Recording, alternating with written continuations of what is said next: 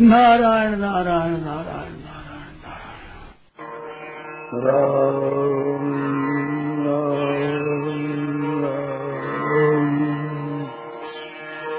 ओम अस्य श्री गीतामाला मंत्र से भगवान वेदव्यास ऋषि अनुष्टुप छंद श्री कृष्ण परमात्मा देवता अशोच्यानन्वशोचस्तुम् यज्ञालादांश्च भाषसे इति बीजम् सर्वधर्मान् परित्यज्य मामेकम् शरणम् व्रज इति शक्तिः। अहम् त्वा सर्वपावभ्यो मोक्षयिष्यामि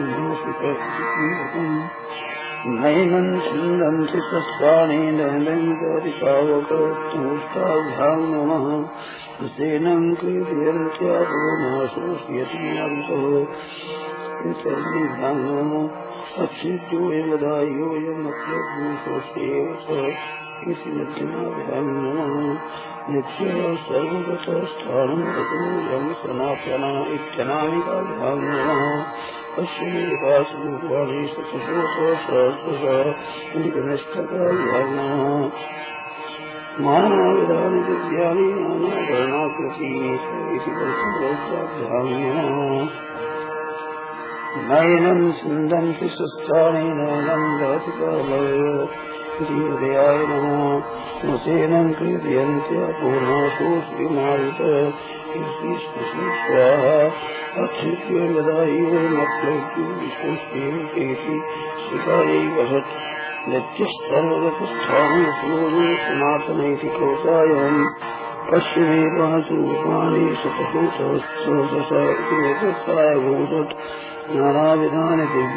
नानावर्णाकृतीनि श्रीकृष्णाय भट श्रीकृष्णस्य विनियोग ॐ पार्थाय प्रतिबोधिताम् भगवता नारायणेन स्वयम् व्यासेन ग्रथिताम् पुराणमुनिना मध्ये महाभारतम् अद्वैतामृतवर्षिणीम् भगवती मष्टादशाध्यायिनी मम त्वामनुसन्दधामि भगवद् गीते भवद्वेषिणीम्। नमोऽस्तु ते व्यासविशालबुद्धे पुल्लारविन्दायतपत्रनेत्र। येन त्वया भारततैलपूर्ण प्रज्वालितो ज्ञानमयः प्रदीपः। प्रपन्नपारिजाताय स्तोत्रवेत्रैकपाणये ज्ञानमुद्राय कृष्णाय गीतामृतदुहे नमः। वसुदेवसुतम् देवम् कांसचाणूरमर्दनम् देवकी परमानन्दम् कृष्णम् वन्दे जगद्गुरुम् भीष्मद्रोणतटा जयद्रथजला गान्धारनीलोत्पला शल्यग्राहवती कृपेण वहनी कर्णेन वेलाकुला अश्वत्थामविकार्णघोरमकरा दुर्योधनावर्तिनि। सोत्तीर्णा खलु पाण्डवैरणनदी कैवार्तका केशवः पाराशर्यवच सरोजममलम् गीतार्थगन्धोत्कतम् नानाख्यानककेसरम् हरिकथा सम्बोधना बोधितम् लोके सज्जनषट्पदैरहरः ते पीयमानम् मुदा भूयाद्भारतपङ्कजम् कलिमल प्रध्वंसिना श्रेयसे मूकम् करोति वाचालम् पङ्गुम् लङ्घयते गिरिम् यत्कृपातमहम् वन्दे परमानन्दमाधवम्। अथ ध्यानम् शान्ताकारम् भुजगशयनम् पद्मनाभम् सुरेशम् विश्वाधारम् गगनसदृशम् मेघवर्णम् शुभाङ्गम् लक्ष्मीकान्तम् कमलनयनम् योगिभिर्ध्यानगम्यम् वन्दे विष्णुम् भवभयहरम् सर्वलोकैकनाथम् यम् ब्रह्मा वरुणेन्द्ररुद्रमरुत स्तुन्वन्ति देव्यैस्तवैर्वेदैः साङ्गपदक्रमोपनिषदैर्गायन्ति यम् सामगा ध्यानावस्थिततद्गतेन मनसा पश्यन्ति यम् योगिनो यस्यान्तम् न विदुः सुरासुरगणा देवाय तस्मै नमः। ॐ श्रीपरमात्मने नमः श्रीमद्भगवद्गीता अथ प्रथमोऽध्यायः। धृतराष्ट्र उवाच धर्मक्षेत्रे कुरुक्षेत्रे समवेतायुयुत्सवः। मामकः पाण्डवाश्चैव किमकुर्वत सञ्जय? सञ्जय उवाच दृष्ट्वा तु पाण्डवानीकम् व्यूढम् दुर्योधनस्तदा आचार्यमुपसङ्गम्य राजा वचनमब्रवीत् पश्यैताम् पाण्डुपुत्राणामाचार्यमहतीम् चमुम् व्यूढाम् द्रुपदपुत्रेण अवशिष्येण धीमता। अत्र शूरामहे श्वासा भीमार्जुनसमायुधि युधानो विराटश्च द्रुपदश्च महारथः। दृष्टकेतुश्चेकितानः काशीराजश्च वीर्यवान्। पुरुजित्कुन्तिभोजश्च शैत्यश्च नरपुङ्गवः। युधामन्युश्च विक्रान्त उत्तमौजाश्च वीर्यवान् सौभद्रो द्रौपदेयाश्च सर्व एव महारथः। अस्माकम् तु विशिष्टा ये तान्निबोध द्विजोत्तम। नायका मम सैन्यस्य संज्ञार्थम् तान् ब्रवीमिते। भवान् भीष्मश्च कर्णश्च कृपश्च समितिञ्जयः। अश्वत्थामाविकर्णश्च सौमदत्तिस्तथैव च। अन्ये च बहवः शूरा मदर्थे त्यक्तजीवितः। नानाशस्त्रप्रहरणा सर्वे युद्धविशारदः।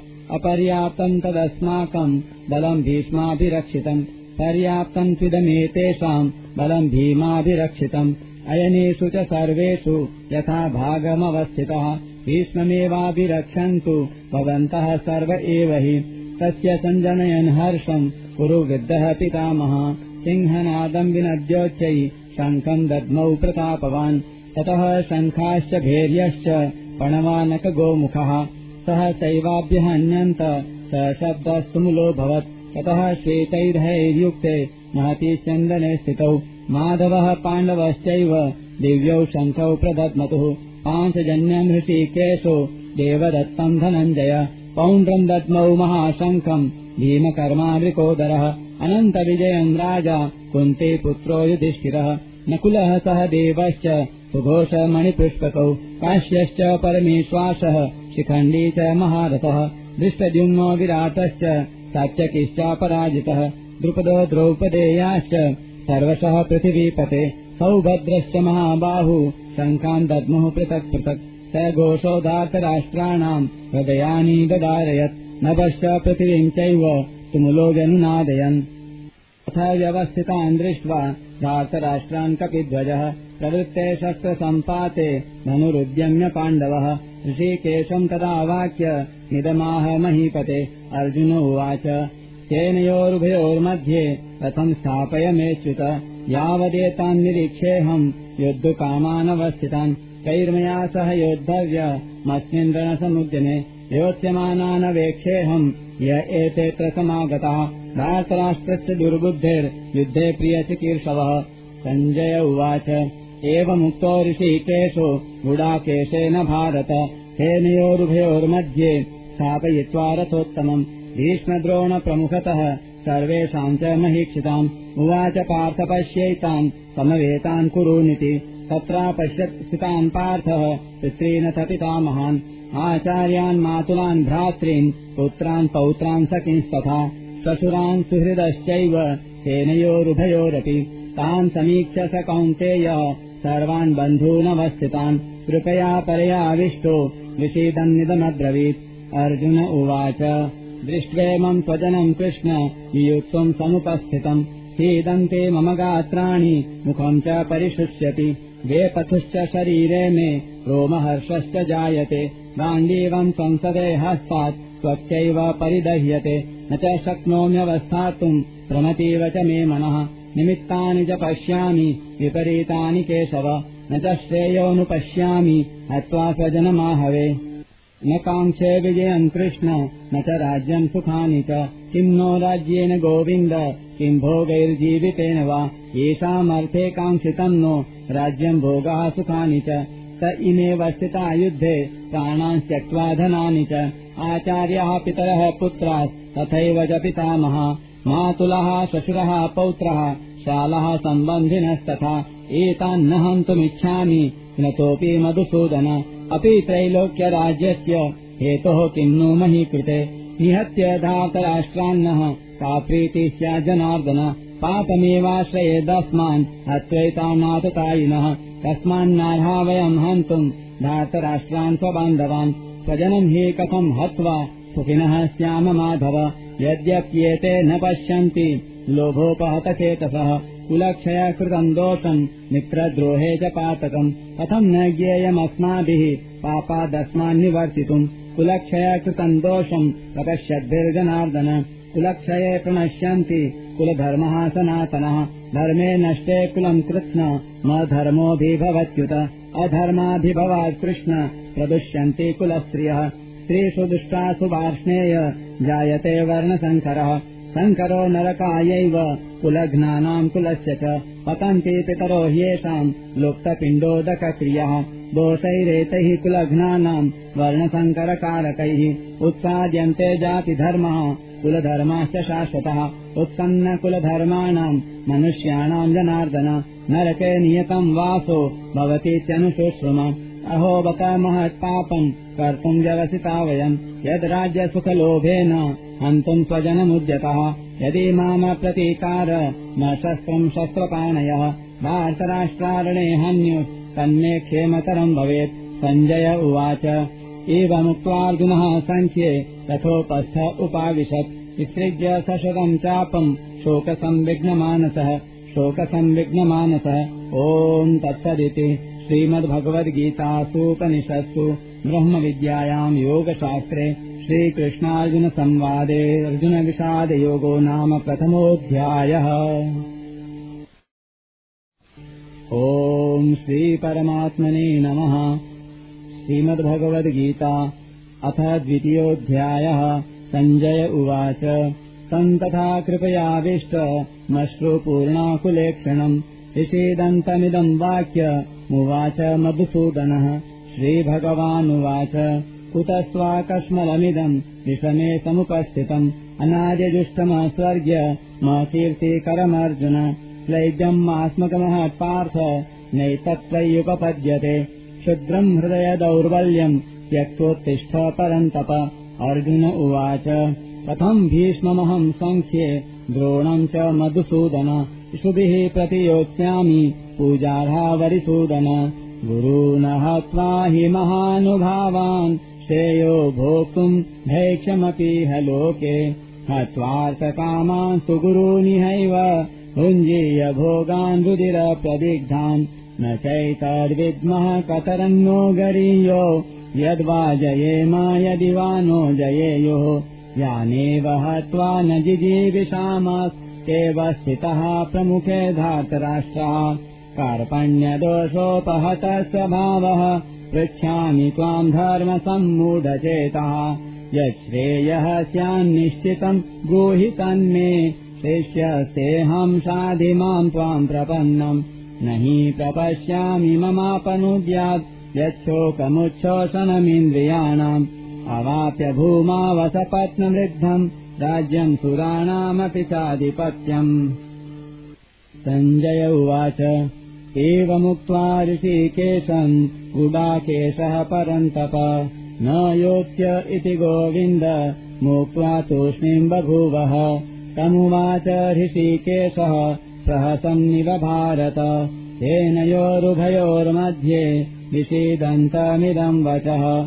श्रीभगवानुवाच अशोच्यानन्वशोचस्त्वम् प्रज्ञावादांश भाषसे गतासु न गतासूंश्च नानुशोचन्ति पण्डिताः।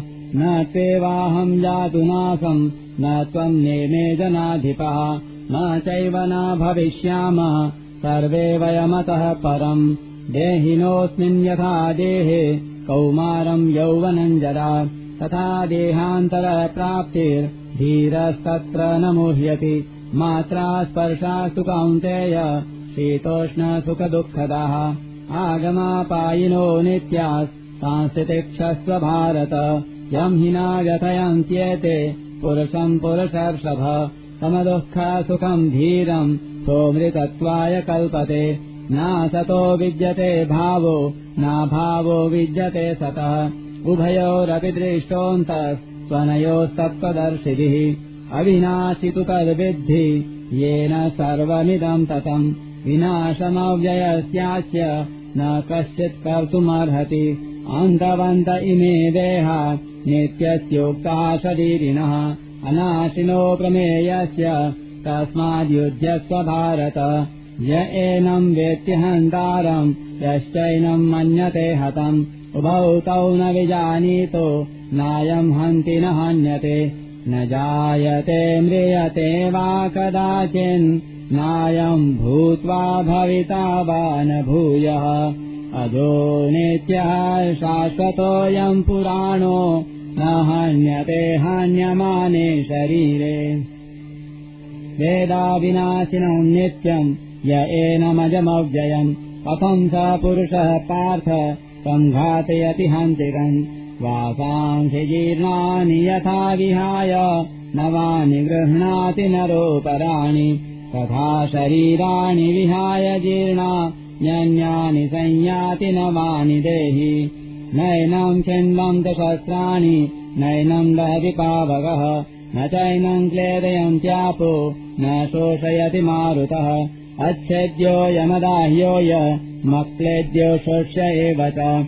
नित्यः सर्वगतः स्थाणु सचलोऽयम् सनातनः अव्यक्तोऽयमचिन्त्योय मादिकार्योऽयमुच्यते तस्मादेवम् विदित्वैनम् नानुशोचितुमर्हसि। अथ चैनम् नित्यजातम् नित्यम् वा मन्यसे मृतम् तथापि त्वम् महाबाहो नैवम् शोचितुमर्हसि। जातस्य हि ध्रुवो मृत्युर्ध्रुवम् जन्मामृतस्य च। तस्मादपरिहार्यर्थे न त्वम् शोचितुमर्हसि। अव्यक्तादीनि भूतानि व्यक्तमध्यानि भारत। अव्यक्तनिधनान्येव तत्र का परिदेवना। आश्चर्यवत् पाश्यति काश्चिदेन।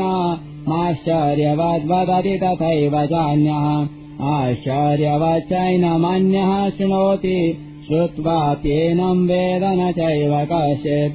देही नित्यमवध्योऽयम् देहे सर्वस्य भारत। तस्मात् सर्वाणि भूतानि न त्वम् शोचितुमर्हसि स्वधर्ममपि चावेक्ष्य न विकम्पितुमर्हसि धर्म्याद्धियुद्धात् श्रेयोऽन्यत् क्षत्रियस्य न विद्यते। यदिच्छया चोपपन्नम् स्वर्गद्वारमपावृतम् सुखिनः क्षत्रियः पार्थ लभन्ते युद्धमीदृशम्। अथ चेत् त्वमिमम् धर्म्यम् सङ्ग्रामम् न करिष्यसि।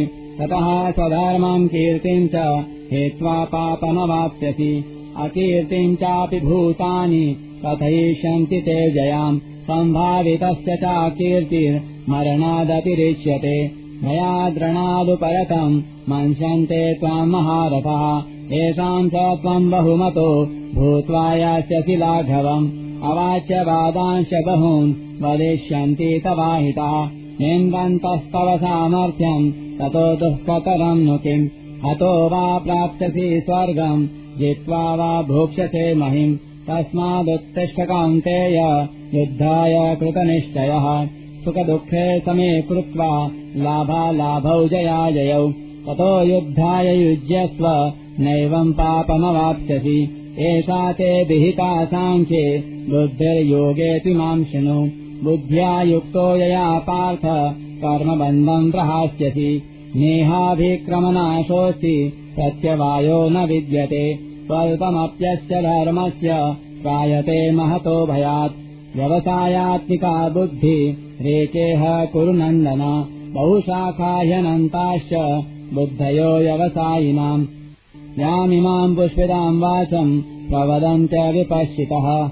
वेदवादरतः पार्थ नान्यदस्तीति वादिनः। कामात्मानः स्वर्गपरा जन्म कर्म फलप्रदाम् क्रियाविशेषबहुलाम् भोगैश्वर्यगतिम् प्रति भोगैश्वर्यप्रसक्तानाम् तयापहृतचेतसाम् व्यवसायात्मिका बुद्धिः समाधौ न विधीयते त्रैगुण्यविषया वेदा निस्त्रैगुण्यो भवार्जुन निर्द्वन्द्वो नित्यसत्त्वस्थो निर्योगक्षेम आत्मवान् यावानर्थ उदपाने सर्वतः सम्प्लुतोदके तावान् सर्वेषु वेदेषु ब्राह्मणस्य जानतः।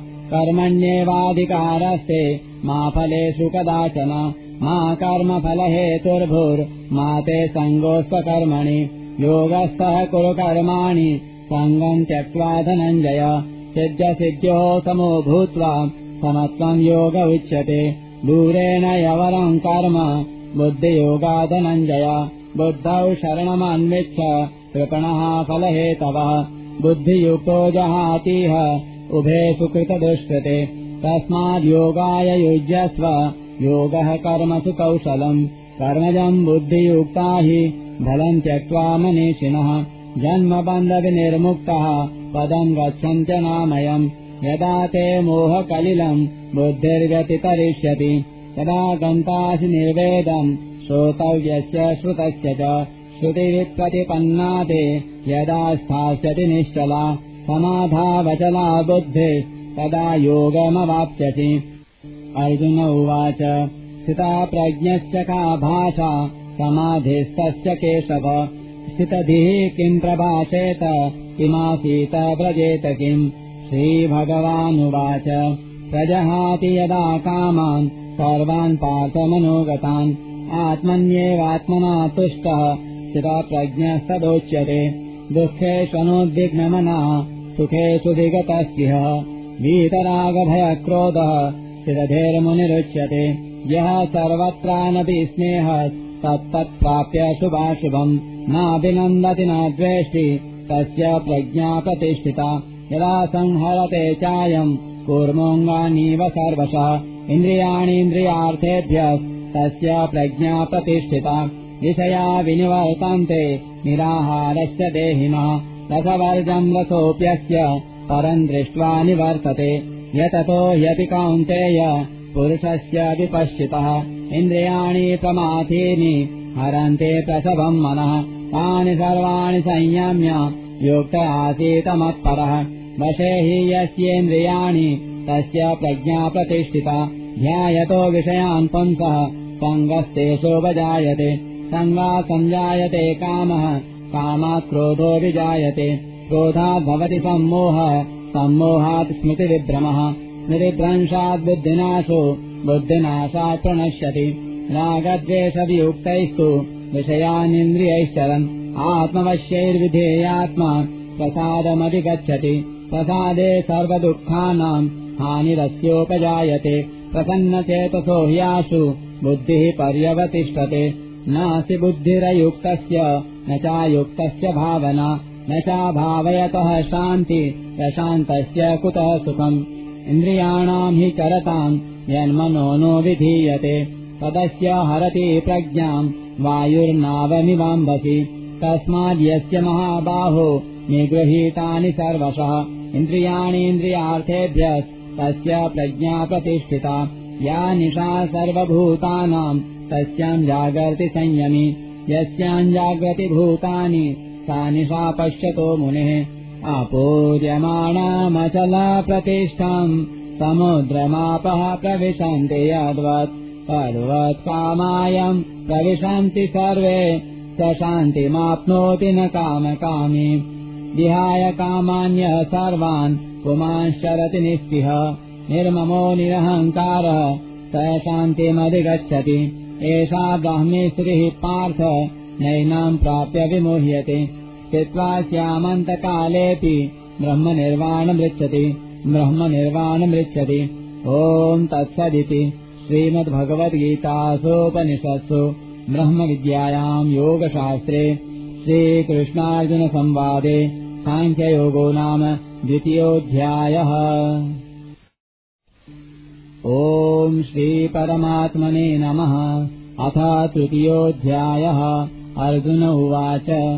ज्ञायसि चेत्कर्मणस्ते मता बुद्धिर्जनार्दन। तत्किम् कर्मणि घोरे माम् नियोजयसि केशव। यामिश्रेणेव वाक्येन बुद्धिम् मोहयसीव मे तदेकम् वद निश्चित्य येन श्रेयोऽहमाप्नुयाम् श्रीभगवानुवाच। लोकेऽस्मिन् विविधा निष्ठा पुरा प्रोक्ता मया नघ। ज्ञानयोगेन साङ्ख्यानाम् कर्मयोगेन योगिनाम् न कर्मणामनारम्भान् नैष्कर्म्यम् पुरुषोऽश्नुते न च सन्न्यसनादेव सिद्धिम् समधिगच्छति। न हि कश्चित् क्षणमपि जातु तिष्ठत्य कर्मचित् कार्यते ह्यवशः कर्म सर्वः प्रकृतिजैर्गुणैः। कर्मेन्द्रियाणि संयम्य ये आस्ते मनसा स्मरन्। इन्द्रियार्थान् विमूढात्मा नित्याचारः स उच्यते यस्तेन्द्रियाणि मनसा नियम्यारभतेऽर्जुन कर्मेन्द्रियैः कर्मयोग मसक्तः स विशिष्यते। नियतम् कुरु कर्म त्वम् कर्म ज्यायो ह्यकर्मणः शरीरयात्रापि च ते न प्रसिद्ध्येद कर्मणः। यज्ञार्थात् कर्मणोऽन्यत्र लोकोऽयम् कर्मबन्धनः। तदर्थम् कर्म कौन्तेय मुक्तसङ्गः समाचर। सः यज्ञा प्रजा सृष्ट्वा पुरोवाच प्रजापतिः। अनेन प्रसविष्यध्व मेषवोत्तिष्ठकामधुक्। देवान् भावयतानेन ते देवा भावयन्तु वः परस्परम् भावयन्तः श्रेयः परमवाप्स्यत। इष्टान् भोगान् हि वो देवा वाच्यन्ते यज्ञभावितः। तैर्दत्तान् प्रदायेभ्यो यो भुङ्क्तेस्तेन एव स। यज्ञशिष्टाश्नः सन्तो मुच्यन्ते सर्वकिल्विषैः भुञ्जते ते त्वघम् पाप ये पचन्त्यात्मकारणात् अन्नाद्भवन्ति भूतानि पर्जन्यादन्न सम्भवः यज्ञाद्भवति पर्जन्यो यज्ञः कर्मसमुद्भवः। ये कर्म ब्रह्मोद्भवम् विद्धि ब्रह्माक्षरसमुद्भवम् तस्मात् सर्वगतम् ब्रह्म नित्यम् यज्ञे प्रतिष्ठितम्। एवम् प्रवर्तितम् चक्रम् नानुवर्तयति हयः। अघायुरिन्द्रियारामो मोघम् पार्थ स जीवति यस्मात्मरतिरेव स्यादात्मतृप्तश्च मानवः। आत्मन्येव च सन्तुष्टः तस्य कार्यम् न विद्यते। नैव तस्य कृतेनार्थो नाकृतेनेह कश्चन। न चास्य सर्वभूतेषु कश्चिदर्थव्यपाश्रयः तस्मादसक्तः सततम् कार्यम् कर्म समाचर। असक्तो ह्याचरन् कर्म परमाप्नोति पूरुषः कर्मणैव हि संसिद्धि मासिराजनकादयः लोकसङ्ग्रहमेवापि सम्पश्यन् कर्तुमर्हसि। यद्यदाचरति श्रेष्ठः तत्तदेवेतरो जनः। स यत्प्रमाणम् कुरुते लोकस्तदनुवर्तते न मे पार्थास्ति कर्तव्यम् त्रिषु लोकेषु किञ्चन। नानवाप्तमवाप्तव्यम् वर्त एव च कर्मणि। यदि ह्यहम् न वर्तेयम् जातु कर्मण्यतन्द्रतः मम वर्त्मानुवर्तन्ते मनुष्या पार्थ सर्वशः उत्सीदेयुर्मे लोका न कुर्याम् कर्म चेदहम्। सङ्करस्य च कर्ता स्यामुपहन्यामि मा प्रजः। सः कर्मण्य विद्वांसो यथा कुर्वन्ति भारत। कुर्याद्विद्वांसरासक्तश्चिकीर्षुर्लोकसङ्ग्रहम् न बुद्धिभेदम् जनये लज्ञानाम् कर्मसङ्गिनाम्। योषयत् सर्वकर्माणि विद्वान् समाचरन्। प्रकृतेः क्रियमाणानि गुणैः कर्माणि सर्वशः। अहङ्कारविमूढात्मा कर्ताहमिति मन्यते। तत्त्ववित्तु महाबाहो गुणकर्मविभागयोः। गुणागुणेषु वर्तन्त इति मत्वा न सज्जते। प्रकृतेर्गुणसम्मूढा सज्जन्ते गुणकर्मसु। तान् कृष्णविदो मन्दान् कृष्णभिन्न विचालयेत्। मयि सर्वाणि कर्माणि सन्न्यस्याध्यात्मचेतसा निराशीर्निर्ममो भूत्वा युध्यस्व विगतज्वरः। ये मे मतमिदम् नित्य मनुतिष्ठन्ति मानवः श्रद्धावन्तो न सूयन्तो मुच्यन्ते तेऽपि कर्मभिः ये त्वेतदभ्यसूयन्तो नानुतिष्ठन्ति मे मतम्। सर्वज्ञानविमूढांसान् विद्यनष्टान चेतसः। सदृशम् चेष्टते स्वस्यः प्रकृतेर्ज्ञानवानपि प्रकृतिम् यान्ति भूतानि निग्रहः किम् करिष्यति। इन्द्रियस्येन्द्रियस्यार्थे रागद्वेषौ व्यवस्थितौ। तयोर्न वशमागच्छेत् तौ यस्य परिपन्थिनौ श्रेयान् स्वधर्मो विगुणः परधर्मात् स्वनुष्ठितात् स्वधर्मे निधनम् श्रेयः परधर्मो भयावः अर्जुन उवाच अथ केन प्रयुक्तोऽयम् पापम् चरति पूरुषः अनिच्छन्नपि वार्ष्णेय बलादिव नियोजितः। श्रीभगवानुवाच काम एष क्रोध एष रजोगुणसमुद्भवः महाशनो महापाप्मा विद्येन मिह वैरिणम्। धूमेनाव्रियते वह्निर्यथा दर्शो मलेन च। यथोल्बेनावृतो गर्भस्। तथा तेनेदमावृतम्। आवृतम् ज्ञानमेतेन। ज्ञानिनो नित्यवैरिणा कामरूपेण कौन्तेय। दुष्पूरेणानलेन च। इन्द्रियाणि मनो बुद्धि तस्याधिष्ठानमुच्यते। एतैर्विमोहयत्येष। ज्ञानमावृत्य देहिनम्। तस्मात् त्वमिन्द्रियाण्यादौ। नियम्या भरतर्षभ। पाप्मानम् प्रजहीह्येनम् ज्ञानविज्ञाननाशनम्। इन्द्रियाणि पराण्याहुरिन्द्रियेभ्यः परम् मनः। मनसस्तु परा बुद्धिर्यो बुद्धेः परतस्तु सः। एवम् बुद्धेः परम् बुद्ध्वा संस्तभ्यात्मानमात्मना। जहि शत्रुम् महाबाहो। कामरूपम् दुरासदम्। कामरूपम् दुरासदम्। ॐ तत्सदिति श्रीमद्भगवद्गीतासूपनिषत्सु। ब्रह्मविद्यायाम् योगशास्त्रे श्रीकृष्णार्जुनसंवादे कर्मयोगो नाम तृतीयोऽध्यायः। ॐ श्रीपरमात्मने नमः। अथ चतुर्थोऽध्यायः। श्रीभगवानुवाच। इमम् विवस्वते योगम् प्रोक्तवानहमव्ययम् विवस्वान् मनवे प्राह मनुरिक्ष्वाकवे ब्रवीत्। एवम् परम्परा प्राप्त इमम् राजर्षयो विदुः। स काले नेह महता योगो नष्टः परन्तप स एवायम् मया चेद्य योगः प्रोक्तः पुरातनः। भक्तोऽसि मे सखा चेति रहस्यम् ह्येतदुत्तमम् अर्जुन उवाच अपरम् भवतो जन्म परम् जन्म विवस्वतः। कथमेतद्विजानीयाम् प्रमादौ प्रोक्तवानिति। श्रीभगवानुवाच बहूनि मे व्यतीतानि जन्मानि तव चार्जुन। तान्यहम् वेद सर्वाणि न त्वम् वेत्थ परन्तप अजोऽपि सन्न जयात्मा भूतानामीश्वरोऽपि सन्। प्रकृतिम् स्वामधिष्ठाय सम्भवाम्यात्ममायया। यदा यदा हि धर्मस्य ग्लानिर्भवति भारत अभ्युत्थानमधर्मस्य तदात्मानम् सृजाम्यहम् परित्राणाय साधूनाम् विनाशाय च दुष्कृताम् धर्मसंस्थापनार्थाय सम्भवामि युगे युगे। जन्म कर्म च मे दिव्य नेवम् यो वेत्ति तत्त्वतः त्यक्त्वा देहम् पुनर्जन्म नैति मामेति सोऽर्जुन। वीतरागभयक्रोधा मन्मया मामुपाश्रितः बहवो ज्ञानतपसा पूता मद्भावमागतः। ये यथा माम् प्रपद्यन्ते तांस्तथैव भजाम्यहम्। मम वर्त्मानुवर्तन्ते मनुष्यः पार्थ सर्वशः। काङ्क्षन्तः कर्मणाम् सिद्धिम् यजन्त इह देवताः। क्षिप्रम् हि मानुषे लोके सिद्धिर्भवति कर्मजा चातुर्वर्ण्यम् मया सृष्टम् गुणकर्मविभागशः। तस्य कर्तारमपि माम् विद्यकर्तारमव्ययम् न माम् कर्माणि लिम्पन्ति न मे कर्मफले स्पृहा। इति माम् यो विजानाति कर्मभिर्न स बध्यते। एवम् याचा कृतम् कर्म पूर्वैरपि मुमुक्षुभिः। कुरु कर्मैव तस्मात् त्वम् पूर्वैः पूर्वतरम् कृतम्। किम् कर्म किमकर्मेति कवयोऽप्यत्र मोहितः। तत्ते कर्म प्रवक्ष्यामि यज्ञात्वा मोक्ष्यसे शुभात्। कर्मणो ह्यपि बोद्धव्यम्। बोद्धव्यम् च विकर्मणः। अकर्मणश्च बोद्धव्यम्। गहना कर्मणो गतिः। कर्मण्यकर्म यः पश्ये। दकर्मणि च कर्म यः। स बुद्धिमान् मनुष्येषु। स युक्तः कृत्स्नकर्मकृत् यस्य सर्वे समारम्भः कामसङ्कल्पवर्जितः। ज्ञानाग्निदग्धकर्माणम् समाहुः पण्डितम् बुधः। त्यक्त्वा कर्मफलासङ्गम् नित्यतृप्तो निराश्रयः कर्मण्यभिप्रवृत्तोऽपि नैव किञ्चित् करोति सः। निराशीर्यतचित्तात्मा त्यक्तसर्वपरिग्रहः शारीरम् केवलम् कर्म कुर्वन्नाप्नोति किल्बिषम्। यदृच्छालाभसन्तुष्टो द्वन्द्वातीतो विमत्सरः। समः सिद्धावसिद्धौ च कृत्वापि न निबध्यते। गतसङ्गस्य मुक्तस्य ज्ञानावस्थितचेतसः।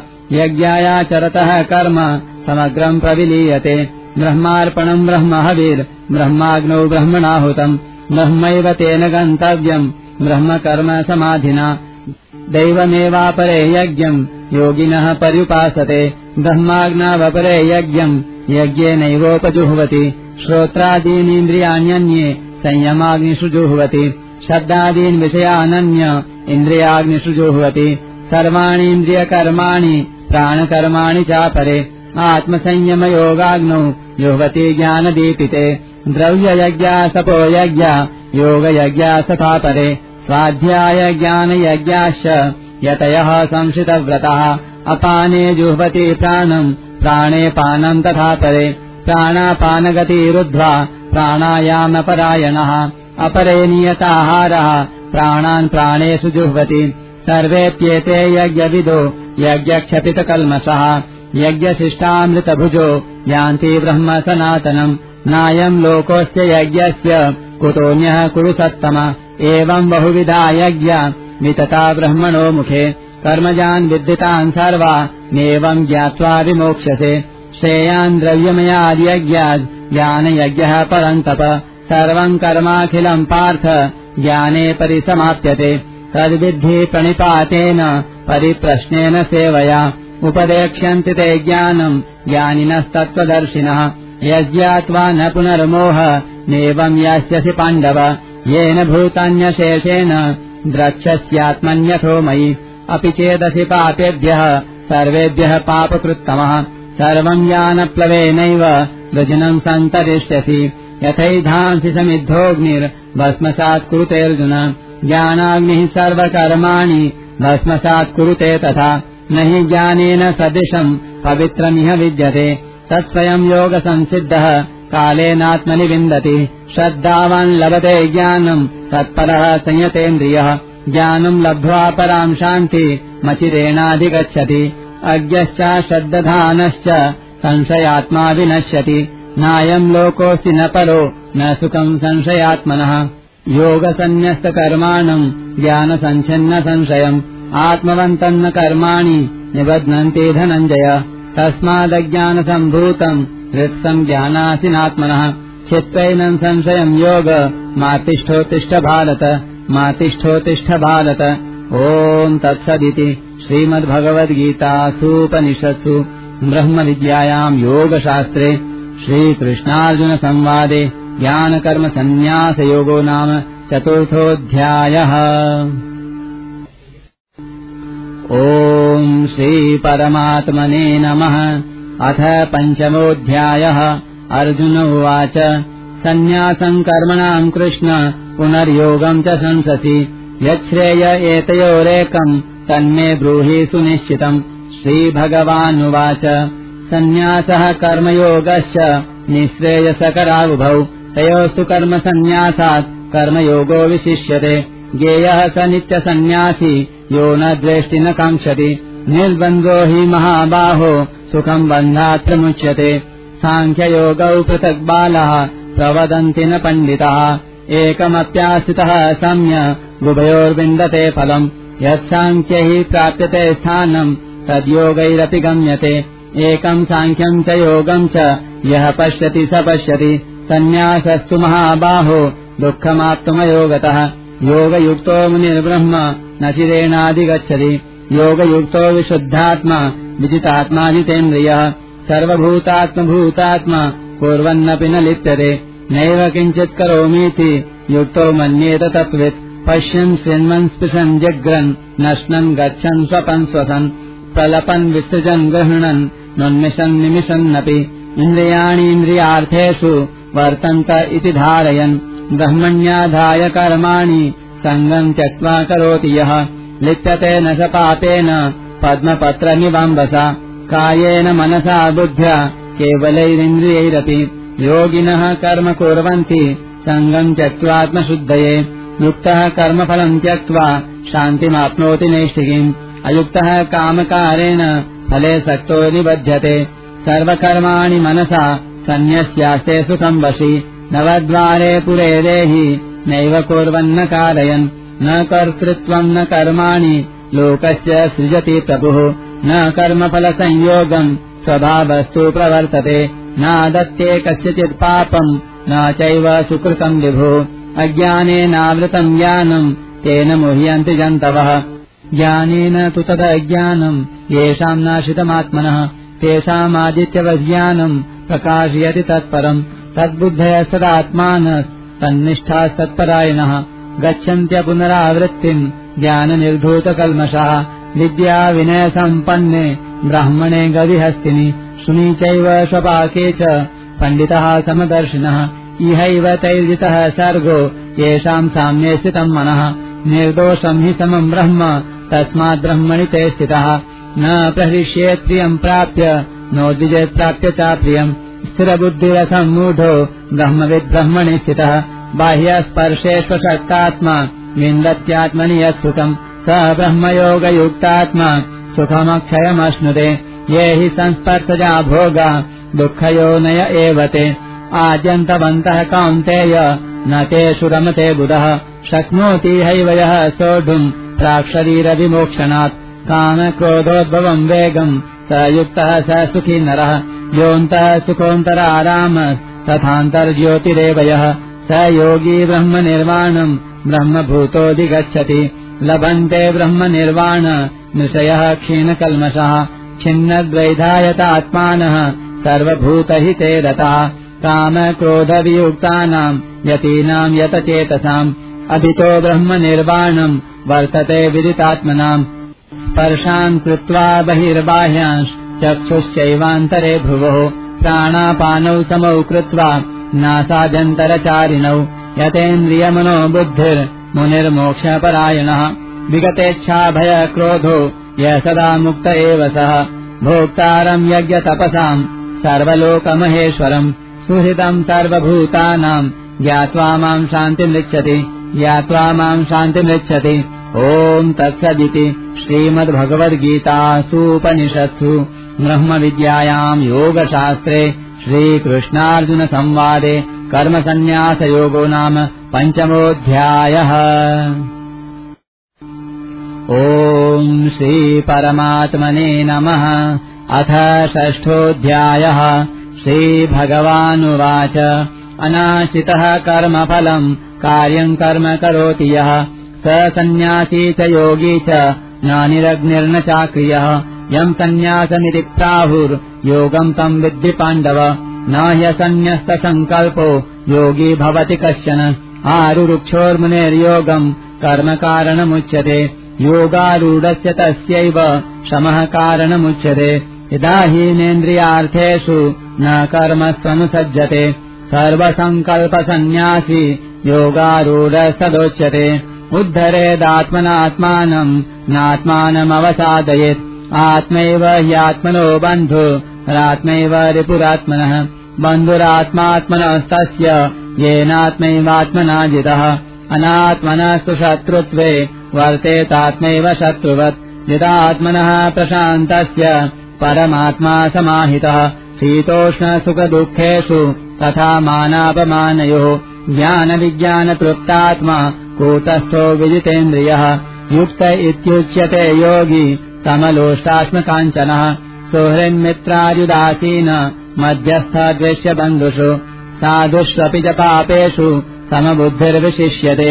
योगी युञ्जीत सतत मात्मानम् रहसि स्थितः एकाकी यतचित्तात्मा निराशीरपरिग्रहः शुचौ देशे प्रतिष्ठाप्य स्थिरमासनमात्मनः नात्युच्छितम् नातिनीचम् चैलाजिनकुशोत्तरम् तत्रैकाग्रम् मनः कृत्वा यतचित्तेन्द्रियक्रियः उपविश्यासने युञ्ज्याद् योगमात्मविशुद्धये समम् कायशिरोग्रीवम् धारयन्नचलम् स्थिरः सम्प्रेक्ष्य नासिकाग्रम् स्वम् दिशश्चानवलोकयन् प्रशान्तात्मा विगतभिर्ब्रह्मचारी व्रते स्थितः मनः संयम्यमच्चित्तो युक्त आसीत मत्परः युञ्जन्नेवम् सदात्मानम् योगी नियतमानसः शान्तिर्निर्वाणपरमाम् मत्संस्थामधिगच्छति नात्यश्नतस्तु योगोऽस्ति न चैकान्तमनश्नतः न चाति स्वप्नशीलस्य जाग्रतो नैव चार्जुन।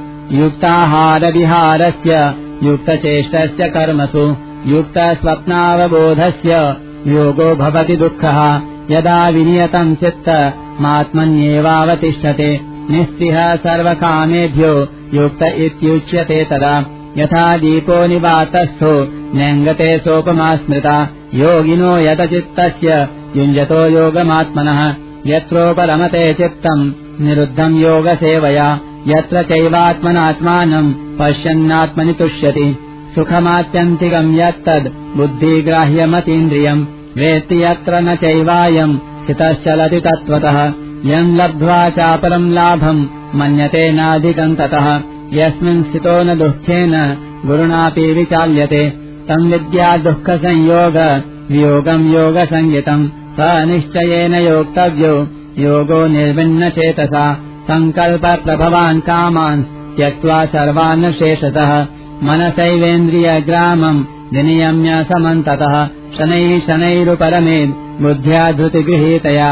आत्मसंस्थम् मनः कृत्वा न किञ्चिदपि चिन्तयेत् यतो यतो निश्चरति मनः चञ्चलमस्थिरम् ततस्ततो नियम्यैत दात्मन्येव वशम् नयेत्।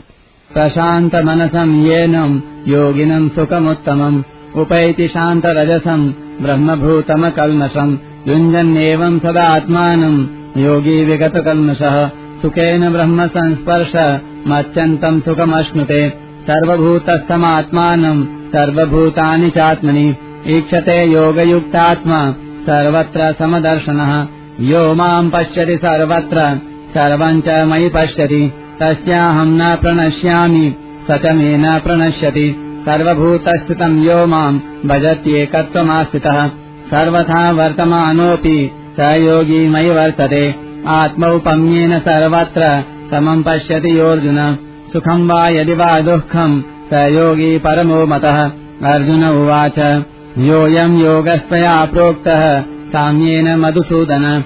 एतस्याहम् न पश्यामि। चञ्चलत्वास्थितिम् स्थिराम्। चञ्चलम् हि मनः कृष्ण। प्रमाथि बलवदृढम् तस्याहम् निग्रहम् मन्ये। वायोरिव सुदुष्करम्। श्रीभगवानुवाच। असंशयम् महाबाहो। मनो दुर्निग्रहम् चलम्। अभ्यासेन तु कौन्तेय। वैराग्येन च गृह्यते। असंयतात्मना योगो दुष्प्राप इति मे मतिः। वश्यात्मना तु यदता शक्यो वाप्तुमुपायतः अर्जुन उवाच अयतिः श्रद्धयोपेतो योगाचलितमानसः। अप्राप्य योगसंसिद्धिम् काङ्गतिम् कृष्ण गच्छति। कच्चिन्नो भयविभ्रष्टश्चिन्नाभ्रमिव नश्यति। अप्रतिष्ठो महाबाहो विमूढो ब्रह्मणः पथि। एतन्मे संशयम् कृष्ण छेत्तुम् अर्हस्य शेषतः त्वदन्यः संशयस्यास्य चेत्ता न ह्युपपद्यते। श्रीभगवानुवाच। पार्थनैवेहनामुत्र विनाशस्तस्य विद्यते। न हि कल्याणकृत्कश्चित् दुर्गतिम् तात गच्छति। प्राप्य पुण्यकृतान् लोका न शाश्वतिः समः। शुचीनाम् श्रीमताम् गेहे योगभ्रष्टो विजायते। अथवा योगिनामेव कुले भवति धीमताम्। एतद्धि दुर्लभतरम्। लोके जन्म यदीदृशम् तत्र तम् बुद्धिसंयोगम्। लभते पौर्वदेहिकम्। यतते ततो भूयः। संसिद्धौ कुरु नन्दन। पूर्वाभ्यासेन तेनैव ह्रियते ह्यवशोऽपि सः। जिज्ञासुरपि योगस्य। शब्दब्रह्माति वर्तते। प्रयत्नाद्यतमानस्तु। योगी संशुद्धकिल्बिषः। अनेकजन्मसंसिद्धः ततो याति पराङ्गतिम्। तपस्विभ्योऽधिको योगी ज्ञानीभ्योऽपि मतोऽधिकः। कर्मिभ्यश्चाधिको योगी तस्माद्योगी भवार्जुन। योगिनामपि सर्वेषाम् मद्गतेनान्तरात्मना। श्रद्धावान् भजते यो माम् स मे युक्ततमो मतः। स मे युक्ततमो मतः। ॐ तत्सदिति श्रीमद्भगवद्गीतासूपनिषत्सु। ब्रह्मविद्यायाम् योगशास्त्रे श्रीकृष्णार्जुनसंवादे आत्मसंयमयोगो नाम षष्ठोऽध्यायः। ॐ श्रीपरमात्मने नमः। अथ सप्तमोऽध्यायः। श्रीभगवानुवाच। मय्या सप्तमनः पार्थ। योगम् युञ्जन्मदाश्रयः। असंशयम् समग्रम् माम् यथा ज्ञास्यसि तस्नु। ज्ञानम् तेहाम् स विज्ञानमिदम् वक्ष्याम्यशेषतः यज्ञात्वा नेह भूयोऽन्यद् ज्ञातव्यमवशिष्यते। मनुष्याणाम् सहस्रेषु कश्चिद्यतति सिद्धये यततामपि सिद्धानाम् कश्चिन्माम् वेत्ति तत्त्वतः। भूमिरापो नलो वायुः खम् मनो बुद्धिरेव च। अहङ्कार इतीयम् मे भिन्ना प्रकृतिरष्टधा। अपरेयमितः स्वन्याम् प्रकृतिम् विद्धि मे पराम् जीवभूताम् महाबाहो ययेदम् धार्यते जगत् एतद्योनीनि भूतानि सर्वाणि सुपधारय। अहम् कृत्स्नस्य जगतः प्रभवः प्रलयस्तथा मत्तः परतरम् नान्यत् किञ्चिदस्ति धनञ्जय। मयि सर्वमिदम् प्रोतम् सूत्रे मणिगणा इव। रसोऽहमप्सु कौन्तेय प्रभास्मि शशिसूर्ययोः प्रणवः सर्ववेदेषु शब्दः खे पौरुषन्निषु पुण्यो गन्धः पृथिव्याम् च तेजश्चास्मि विभावसौ जीवनम् सर्वभूतेषु तपश्चास्मि तपस्विषु बीजम् माम् सर्वभूतानाम् विद्य पार्थसनातनम् बुद्धिर्बुद्धिमतामस्मि तेजस्तेजस्विनामहम्। बलम् बलवताम् चाहम् कामरागविवर्जितम् धर्माविरुद्धो भूतेषु कामोऽस्मि भरतर्षभ ये चैव सात्विका भावा राजसास्तामसाश्च ये मत्त एवेति तान् विद्धि न त्वहम् तेषु ते मयि त्रिभिर्गुणमयैर्भावै रेभिः सर्वमिदम् जगत् मोहितम् नाभिजानाति मामेभ्यः दैवी ह्येषा गुणमयि मम माया दुरत्यया। मामेव ये प्रपद्यन्ते मायामेताम् तरन्ति ते। न माम् दुष्कृतिनो मूढाः प्रपद्यन्ते न राधमः मायया परितज्ञान आसुरम् भावमाश्रितः चतुर्विधा भजन्ते माम्। जनः सुकृतिनोऽर्जुन आर्तो जिज्ञासुरर्थार्थी। ज्ञानी च भरतर्षभ। तेषाम् ज्ञानी नित्ययुक्त। एकभक्तिर्विशिष्यते। प्रियो हि ज्ञानिनोत्यर्थ महं स च मम प्रियः। उदारः सर्व एवैते। ज्ञानी त्वात्मैव मे मतम्। आश्रितः स हि युक्तात्मा। मामेवानुत्तमाम् गतिम्। बहूनाम् जन्मनामन्ते ज्ञानवान् माम् प्रपद्यते। वासुदेवः सर्वमिति। स महात्मासु दुर्लभः कामैस्तैस्तैहृतज्ञाना प्रपद्यन्तेऽन्यदेवतः। सन्तन्नियममास्थाय प्रकृत्या नियताश्रया। यो यो याम् याम् तनुम् भक्तः श्रद्धयार्चितुमिच्छति तस्य तस्याचलाम् श्रद्धाम् तामेव विदधाम्यहम्। स तया श्रद्धया युक्तस्तस्याराधनमीहते लभते च ततः कामान् मयैव विहितान् हितान्। अन्तवत्तु फलम् तेषाम् तद्भवत्यल्पमेधसाम्। देवान् देवयजो यान्ति मद्भक्ता यान्ति मामपि। अव्यक्तम् व्यक्तिमापन्नम् मन्यन्ते माम बुद्धयः। परम् भावमजानन्तो ममाव्ययमनुत्तमम्। नाहम् प्रकाशः सर्वस्य योगमाया समावृतः मूढोऽयम् नाभिजानाति लोको मामजमव्ययम् वेदाहम् समतीतानि वर्तमानानि चार्जुन भविष्याणि च भूतानि। माम् तु वेद न कश्चन इच्छाद्वेषसमुत्थेन द्वन्द्वमोहेन भारत। सर्वभूतानि सम्मोहम् सर्गे यान्ति परन्तप। येषाम् त्वन्तगतम् पापम् जनानाम् पुण्यकर्मणाम् ते द्वन्द्वमोहनिर्मुक्ता। भजन्ते माम् दृढव्रतः। जरामरणमोक्षाय मामाश्रित्य यतन्ति ये ते ब्रह्म तद्विदुः कृत्स्न मध्यात्मम् कर्म चाखिलम्। साधिभूताधिदैवम् माम् साधियज्ञम् च ये विदुः। प्रयाणकालेऽपि च माम् ते विदुर्युक्तचेतसः ते विदुर्युक्तचेतसः।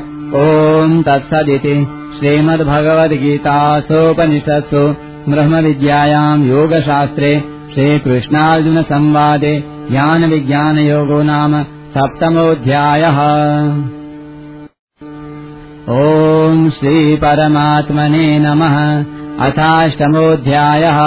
अर्जुन उवाच किम् तद्ब्रह्म किमध्यात्मम् किम् कर्म पुरुषोत्तम अधिभूतम् च किम् प्रोक्त मदिदैवम् किमुच्यते अधियज्ञः कथम् कोत्र देहेऽस्मिन् मधुसूदन प्रयाणकाले च कथम् येयोऽसि नियतात्मभिः श्रीभगवानुवाच। अक्षरम् ब्रह्म परमम् स्वभावोऽध्यात्ममुच्यते। भूतभावोद्भवकरो। विसर्गः कर्म संहितः। अधिभूतम् क्षरो भावः। पुरुषश्चाधिदैवतम् अधियज्ञोऽहमेवात्र। देहे देहभृताम् वर। अन्तकाले च मामेव। स्मरन्मुक्त्वा कलेवरम्। यः प्रयाति समद्भावम्। याति नास्त्यत्र संशयः यम् यम् वापि स्मरन् भावम् त्यजत्यन्ते कलेवरम् तन्तमेवैति कौन्तेय सदा तद्भावभावितः। तस्मात् सर्वेषु कालेषु मामनुस्मरयुध्य च मय्यर्पितमनो बुद्धिर्मामेवश्यस्य संशयम् अभ्यासयोगयुक्तेन चेतसा नान्यगामिना परमम् पुरुषम् दिव्यम्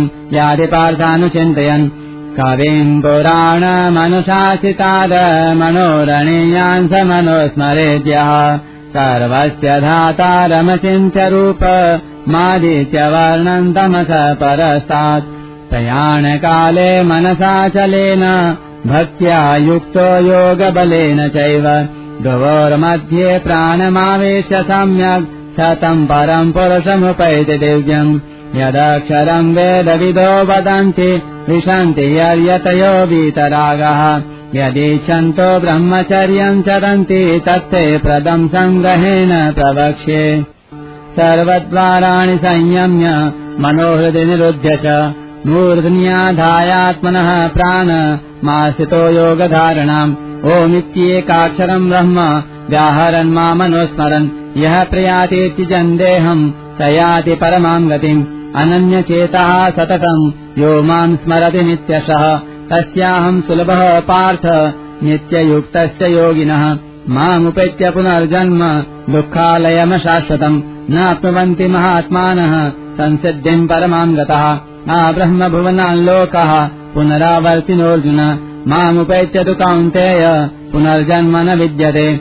सहस्रयुगपर्यन्त महर्यद्ब्रह्मणो विदुः। रात्रिम् युगसहस्रान्ताम् तेहोरात्रविदो जनः अव्यक्ताव्यक्तयः सर्वः प्रभवन्त्यः रागमे रात्र्यागमे प्रलीयन्ते तत्रैवाव्यक्तसंज्ञके भूतग्राम स एवायम् भूत्वा भूत्वा प्रलीयते रात्र्यागमे वशः पार्थ प्रभवत्यः रागमे परस्तस्मात्तु भावोऽन्यो व्यक्तो व्यक्ता सनातनः य स सर्वेषु भूतेषु नश्यत्सु न विनश्यति अव्यक्तोऽक्षर इत्युक्तस्तमाहुः परमाम् गतिम् यम् प्राप्य न निवर्तन्ते। तद्धाम परमम् मम। पुरुषः स परः पार्थ। भक्त्या लभ्यस्तनन्यया यस्यान्तः स्थानि भूतानि। येन सर्वमिदम् ततम्। यत्र काले तु नावृत्ति। मा वृत्तिम् चैव योगिनः। प्रयातायान्ति तम् कालम् वक्ष्यामि भरतर्षभ। अग्निर्ज्योतिरः शुक्लः। षण्मासा उत्तरायणम्। तत्र प्रयाता गच्छन्ति। ब्रह्म ब्रह्मविदो जनः धूमो रात्रिस्तथा कृष्णः। षण्मासा दक्षिणायनम्। तत्र चान्द्रमसम् ज्योतिर्योगी प्राप्य निवर्तते। शुक्लकृष्णे गति ह्येते। जगतः शाश्वते मते। एकया यात्यनावृत्ति मन्यया वर्तते पुनः। नैते श्रुति पार्थजानन्। योगी मुह्यति कश्चन। तस्मात् सर्वेषु कालेषु योगयुक्तो भवार्जुन। वेदेषु यज्ञेषु तपसु चैव दानेषु यत्पुण्यफलम् प्रदेशाम् अद्येदा सर्वमिदम् विदित्वा योगी परम् स्थानमुपैति चाद्यम् योगी परम् स्थानमुपैति चाद्यम्। ॐ तत्सदिति श्रीमद्भगवद्गीतासूपनिषत्सु ब्रह्मविद्यायाम् योगशास्त्रे श्रीकृष्णार्जुनसंवादे अक्षरब्रह्मयोगो नामाष्टमोऽध्यायः। ॐ श्रीपरमात्मने नमः। अथ नवमोऽध्यायः श्रीभगवानुवाच। इदम् तु ते गुह्यतमम् प्रवक्ष्याम्यनसूयवे ज्ञानम् विज्ञानसहितम् यज्ञात्वा मोक्ष्यसे शुभात्। राजविद्या राजगुह्यम् पवित्रमिदमुत्तमम् प्रत्यक्षावगमम् धर्म्यम् सुसुखम् कर्तुमव्ययम्। अश्रद्दधानः पुरुषा धर्मस्यास्य परन्तप। अप्राप्य माम् निवर्तन्ते मृत्युसंसारवर्त्मनि। मया ततमिदम् सर्वम् जगदव्यक्तमूर्तिना मत्स्थानि सर्वभूतानि न चाहम् तेष्वस्थितः न च मत्स्थानि भूतानि। पश्य मे योगमैश्वरम् भूतभृन्न च भूतस्थो ममात्मा भूतभावनः।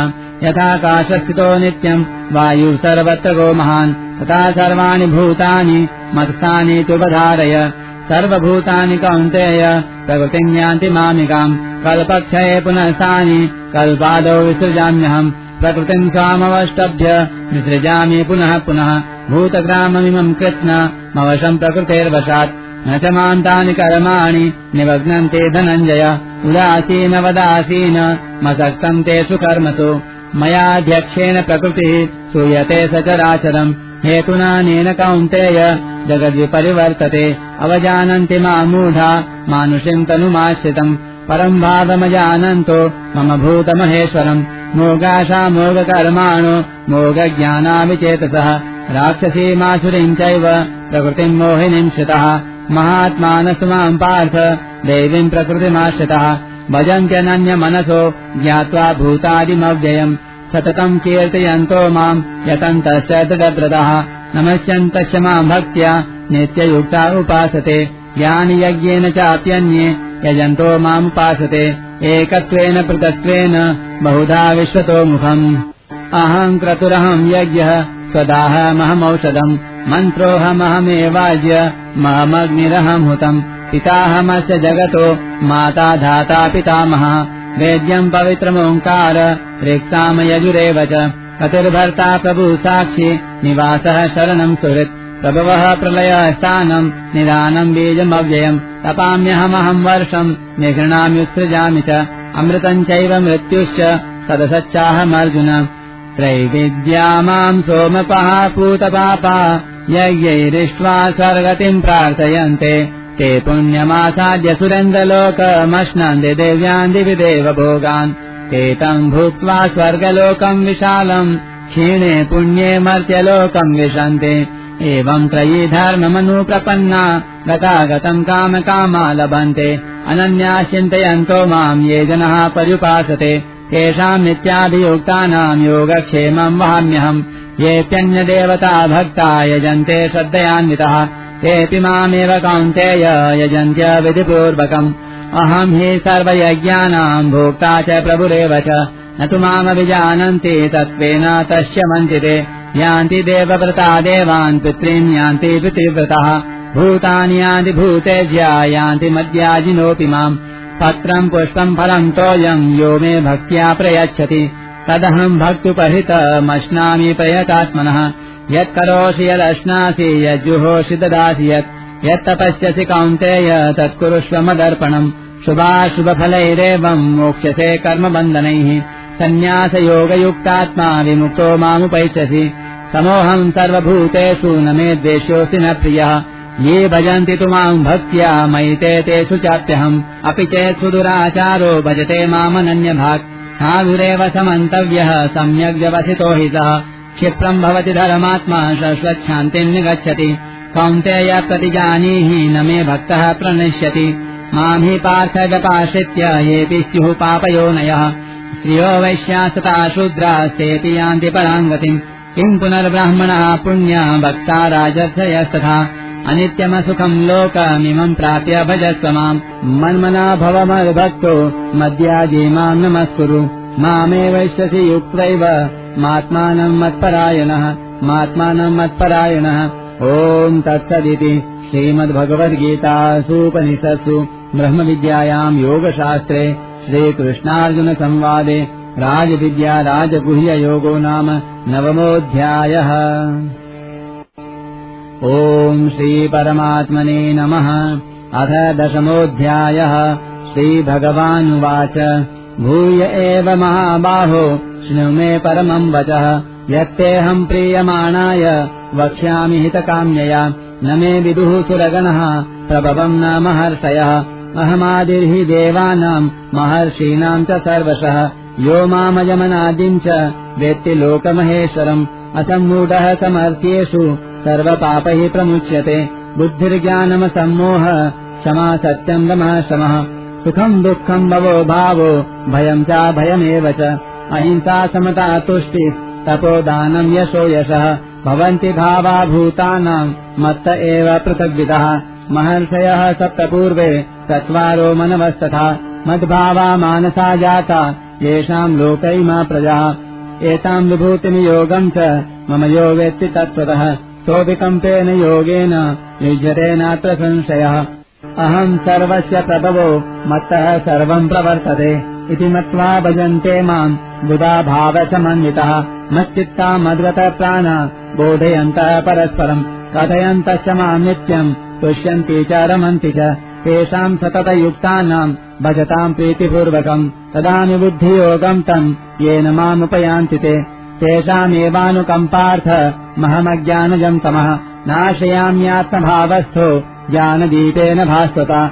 अर्जुन उवाच।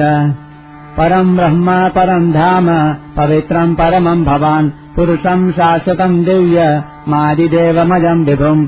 आहुस्त्वामृषयः सर्वे देवर्षिर्नारदस्तथा असितो देवलो व्यासः स्वयम् चैव प्रवीषिणि सर्वमेतद्धृतम् मन्ये यन्माम् वदसि केशव। न हि ते भगवन् व्यक्तिम् विदुर्देवानदानवः।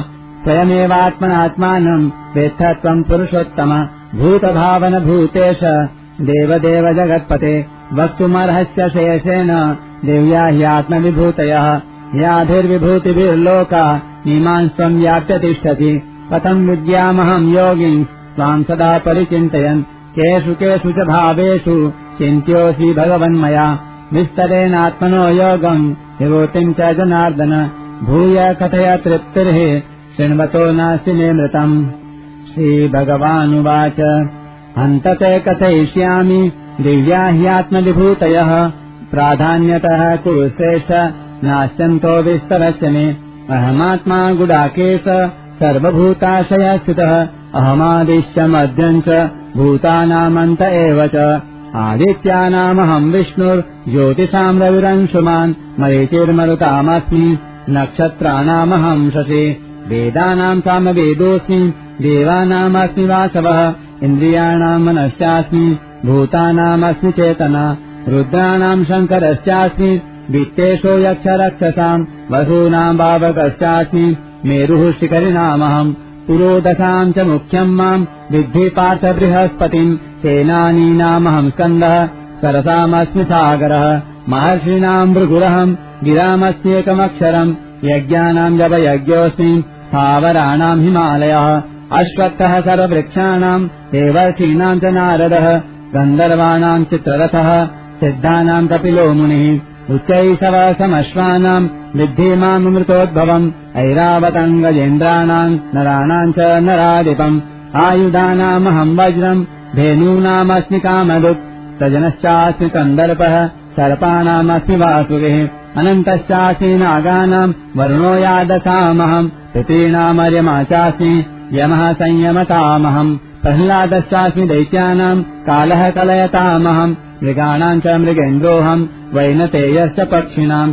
पवनः पवतामस्मि रामः शस्त्रभृतामहम्। यशानाम् मकरश्चास्मि स्रोतसामस्मि जाह्नवी।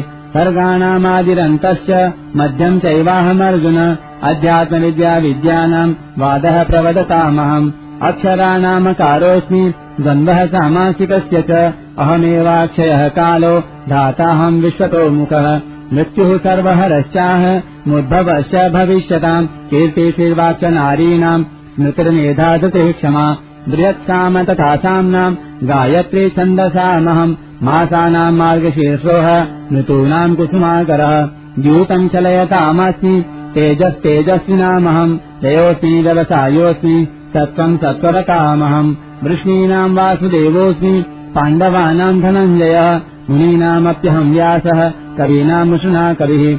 दण्डोदमयतामस्मि नीतिरश्मिजिगीषताम् मौनम् चैवास्मि गुह्यानाम् ज्ञानम् ज्ञानवतामहम्।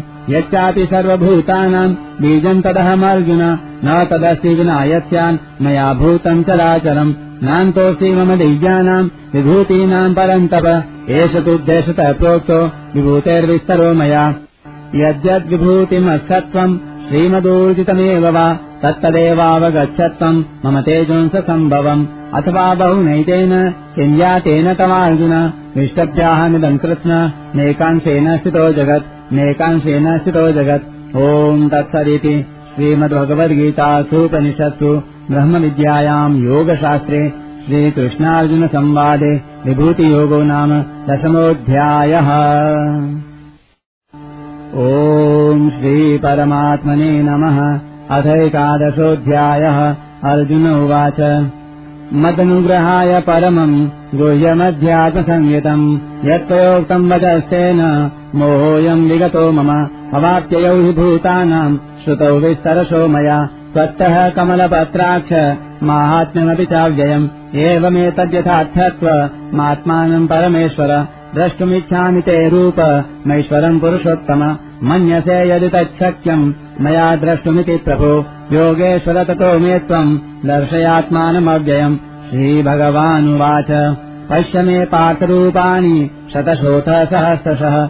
नानाविधानि दिव्यानि नानावर्णाकृतीनि च। पश्यादित्यान् वसून् रुद्रा न श्रितौ मरुतस्तथा। बहून्यदृष्टपूर्वाणि पश्याश्चर्याणि भारत इहैकस्थम् जगत्कृत्स्नम् पश्याद्य सचराचरम् मम देहे गुडाकेश यच्चान्यद्द्रष्टुमिच्छसि न तु माम् शक्यसे द्रष्टु मनेनैव स चक्षुषा दिव्यम् ददामि ते चक्षुः पश्य मे योगमैश्वरम् सञ्जय उवाच।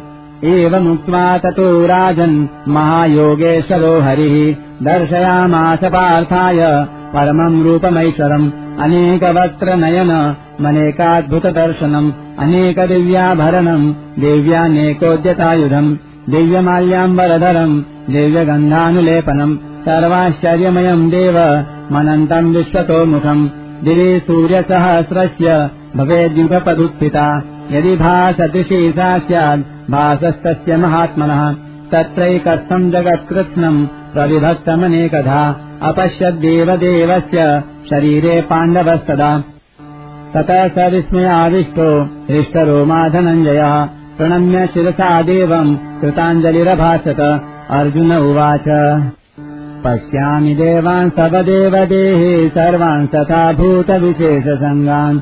ब्रह्माणमीशम् कमलासनस्थ मृषिश्च सर्वानुरगांश दिव्यान्। अनेकबाहूदरवक्त्रनेत्रम् पश्यामि त्वाम् सर्वतोऽनन्तरूपम् नान्तम् न मध्यम् न पुनस्तवादिम् पश्यामि विश्वेश्वर विश्वरूप किरीटिनम् गदिनम् चक्रिणम् च तेजोराशिम् सर्वतो दीप्तिमन्तम् पश्यामि त्वाम् दुर्निरीक्षम् समन्ताद् दीपानलार्कजितिमप्रमेयम् त्वमक्षरम् परमम् वेदितव्यम् त्वमस्य विश्वस्य परम् निधानम् त्वमव्यय शाश्वतधर्मगुप्ता सनातन स्वम् पुरुषो मतो मे अनादिमध्यान्तमनन्तवीर्य मनन्त बाहुम् शशिसूर्यनेत्रम् पश्यामि त्वाम् दीप्तहुताशवक्त्रम् स्वतेजसा विश्वमिदम् तपन्तम् द्यावा पृथिव्योरिदमन्तरम् हि व्याप्तम् त्वयैकेन दिशश्च सर्वाः दृष्ट्वाद्भुतम् रूपमुग्रम् तवेदम् लोकत्रयम् प्रगतितम् महात्मन् अमीहि त्वाम् सुरसङ्घा दिशन्ति केचिद्भीतः प्राञ्जलयो गृह्णन्ति स्वस्तेत्युक्त्वा महर्षि सिद्धसङ्गा स्तुवन्ति त्वाम् स्तुतिभिः पुष्कलाभिः। रुद्रादित्या वसवो ये च साध्या विश्वेशिनौ मरुतश्चोष्णपाश्च गन्धर्वयक्षासुरसिद्धसङ्गा वीक्षन्ते त्वाम् विस्मिताश्चैव सर्वे। रूपम् महत्ते बहुवक्त्रनेत्रम् महाबाहो बहुबाहुरुपादम् बहूदरम् बहुदंश्राकरालम् दृष्ट्वा लोकः प्रदधिता सदाहम्। नभस्पृशम् देतमनेकवर्णम् व्यात्ताननम् देतविशालनेत्रम् दृष्ट्वा हि त्वाम् प्रगतितान्तरात्मा कृतिम् न विन्दामि समम् च विष्णो। दंश्राकरालानि च ते मुखानि दृष्ट्वैव कालानलसन्निभानि। हितो न जाने न लभे च शर्म प्रसीद स जगन्निवास। अमी च त्वाम् धृतराष्ट्रस्य पुत्रः सर्वे सहैवावनिपालसङ्गैः भीष्मो द्रोणः सूतपुत्रस्तथासौ सहास्मदीयैरपि योधमुख्यैः। वक्त्राणि ते त्वरमाणा विशन्ति संश्राकरालानि भयानकानि। केचिद्विलग्ना दशनान्तरेषु सन्दृश्यन्ते चूर्णितैरुत्तमाङ्गैः। यथा नदीनाम् बहवम्बवेगा समुद्रमेवाभिमुखा द्रवन्ति। तथा तवामी नरलोकवीरा विशन्ति वक्त्राण्यभिविज्वलन्ति। यथा प्रदीप्तम् ज्वलनम् पतङ्गा विशन्ति नाशाय समृद्धवेगः। तथैव नाशाय विशन्ति लोकास्तवापि वक्त्राणि समृद्धवेगः। लेलीयसे गजमानः समन्तान्। लोकान् समग्रान् वदनैर्ज्वलद्भिः। तेजोभिरापूर्य जगत्समग्रम् भासस्तवोग्रः प्रतपन्ति विष्णु। आख्याहि मेको भवानुग्ररूपो। नमोऽस्तु ते देववर प्रसीद। विज्ञातुमिच्छामि भवन्तमाद्यम्। न हि प्रजानामि तव प्रवृत्तिम् श्रीभगवानुवाच। कालोऽस्मि लोकक्षयकृत् प्रवृद्धो लोकान् समाहर्तुमिह प्रवृत्तः। ऋतेऽपि ताम् न भविष्यन्ति सर्वे एव स्थितः प्रत्यनीके सुयोधा। तस्मात् त्वमुत्तिष्ठ यशो लभस्व जित्वा शत्रून् भुङ्क्ष राज्यम् समृद्धम्। मयैवैते निहतः पूर्वमेव निमित्तमात्रम् भव सव्यसाचिन् द्रोणम् च भीष्मम् च जयद्रथम् च कर्णम् तथा ज्ञानपि योधवीरान्। मया हतास्त्वम् जहिमालतिष्ठा युध्य स्वजेताशिरणे सपत्नान्। सञ्जय उवाच। एतत् श्रुत्वा वचनम् केशवस्य कृताञ्जलिर्वेपमानः किरीटि नमस्कृत्वा भूय एवाह कृष्णम्। सगद्गदम् भीतभीतः प्रणम्य। अर्जुन उवाच। स्थाने ऋषिकेश तव प्रकीर्त्या।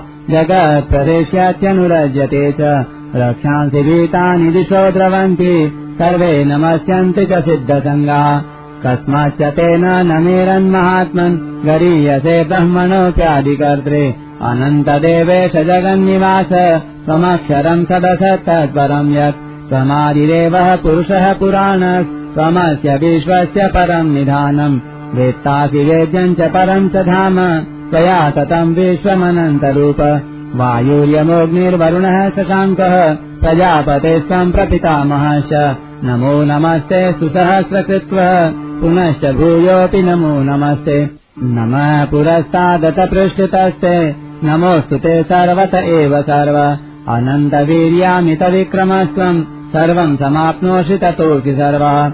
सखेति मत्वा प्रसभम् यदुक्तम् हे कृष्ण हे यादव हे सखेति। अजानता महिमानम् तवेदम् मया प्रमादात् प्रणयेन वापि। यच्चाव्यहासार्थमसत्कृतोऽसि। विहारशय्यासन भोजनेषु एकोऽथवाप्यच्युततः समक्षम् तत्क्षामये त्वामहमाब्रमेयम् पितासि लोकस्य चराचरस्य त्वमस्य पूज्यश्च गुरुर्गरीयान्। न त्वत्समोऽस्यध्यधिकः कुतोऽन्यो। लोकत्रयेऽप्य प्रतिम प्रभाव। तस्मात् प्रणम्य प्रणिधाय कायम् प्रसादये त्वामहमीशमीड्यम् पितेव पुत्रश्च सखेव सख्युः। प्रियः प्रियायार्हसि देव सोढुम् अदृष्टपूर्वम् मिश्रितोऽस्मि दृष्ट्वा भयेन च प्रगतितम् मनो मे। तदेव मे दर्शय देवरूपम्। प्रसीद देवेश जगन्निवास। किरीटिनम् गजनम् चाकृहस्त। मिच्छामि त्वाम् द्रष्टुमहम् तथैव तेनैव रूपेण चतुर्भुजेन सहस्रबाहो भव विश्वमूर्ते।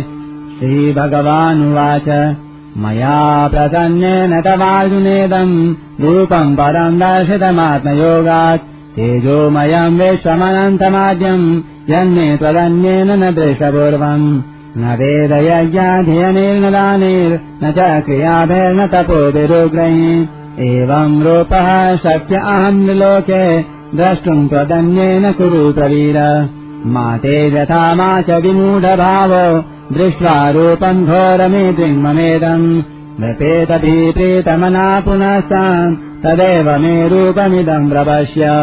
सञ्जय उवाच इत्यर्जुनम् वासुदेवस्ततोक्त्वा स्वकम् रूपम् दर्शयामास भूयः।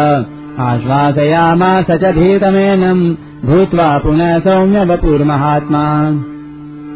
अर्जुन उवाच दृष्ट्वेदम् मानुषम् रूपम् तव सौम्यम् जनार्दन। इदानीमस्मि संवृत्तः सचेतः प्रकृतिम् गतः। श्रीभगवानुवाच। सुदुर्दर्शमिदम् रूपम्। दृष्टवानसि यन्मम देवा अप्यस्य रूपस्य। नित्यम् दर्शनकाङ्क्षिणः। नाहम् वेदैर्न तपसा। न दानेन न चेज्यया। शक्य एवम् विधो द्रष्टुम्। दृष्टवानसि माम् यथा। भक्त्या त्वनन्यया शक्य अहमेवम् विधोऽर्जुन ज्ञातुम् द्रष्टुम् च तत्त्वेन प्रवेष्टुम् च परन्तप। मत्कर्म कृन्मत्परमो मद्भक्तः सङ्गवर्जितः। निर्वैरः सर्वभूतेषु यः स मामेति पाण्डव यः स मामेति पाण्डव। ॐ तत्सदिति श्रीमद्भगवद्गीतासूपनिषत्सु ब्रह्मविद्यायाम् योगशास्त्रे श्रीकृष्णार्जुनसंवादे विश्वरूपदर्शनयोगो नामैकादशोऽध्यायः ॐ श्रीपरमात्मने नमः। अथ द्वादशोऽध्यायः। अर्जुन उवाच एवम् सततयुक्ता ये भक्ता स्वाम् पर्युपासते। ये चाप्यक्षरमव्यक्तम् तेषाम् के योगदित्तमाः।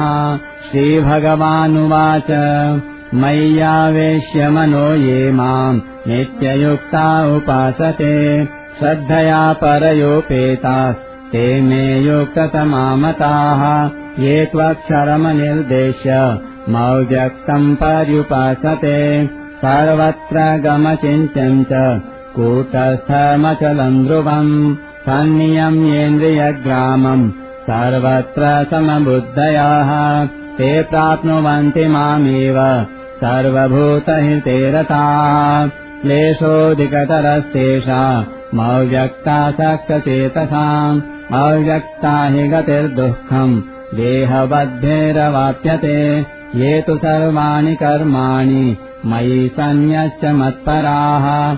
अनन्येनैव योगेन माम् ध्यायन्त उपासते। तेषामहम् समुद्धर्ता मृत्युसंसारसागरात् भवामि न चिरात् पार्थ।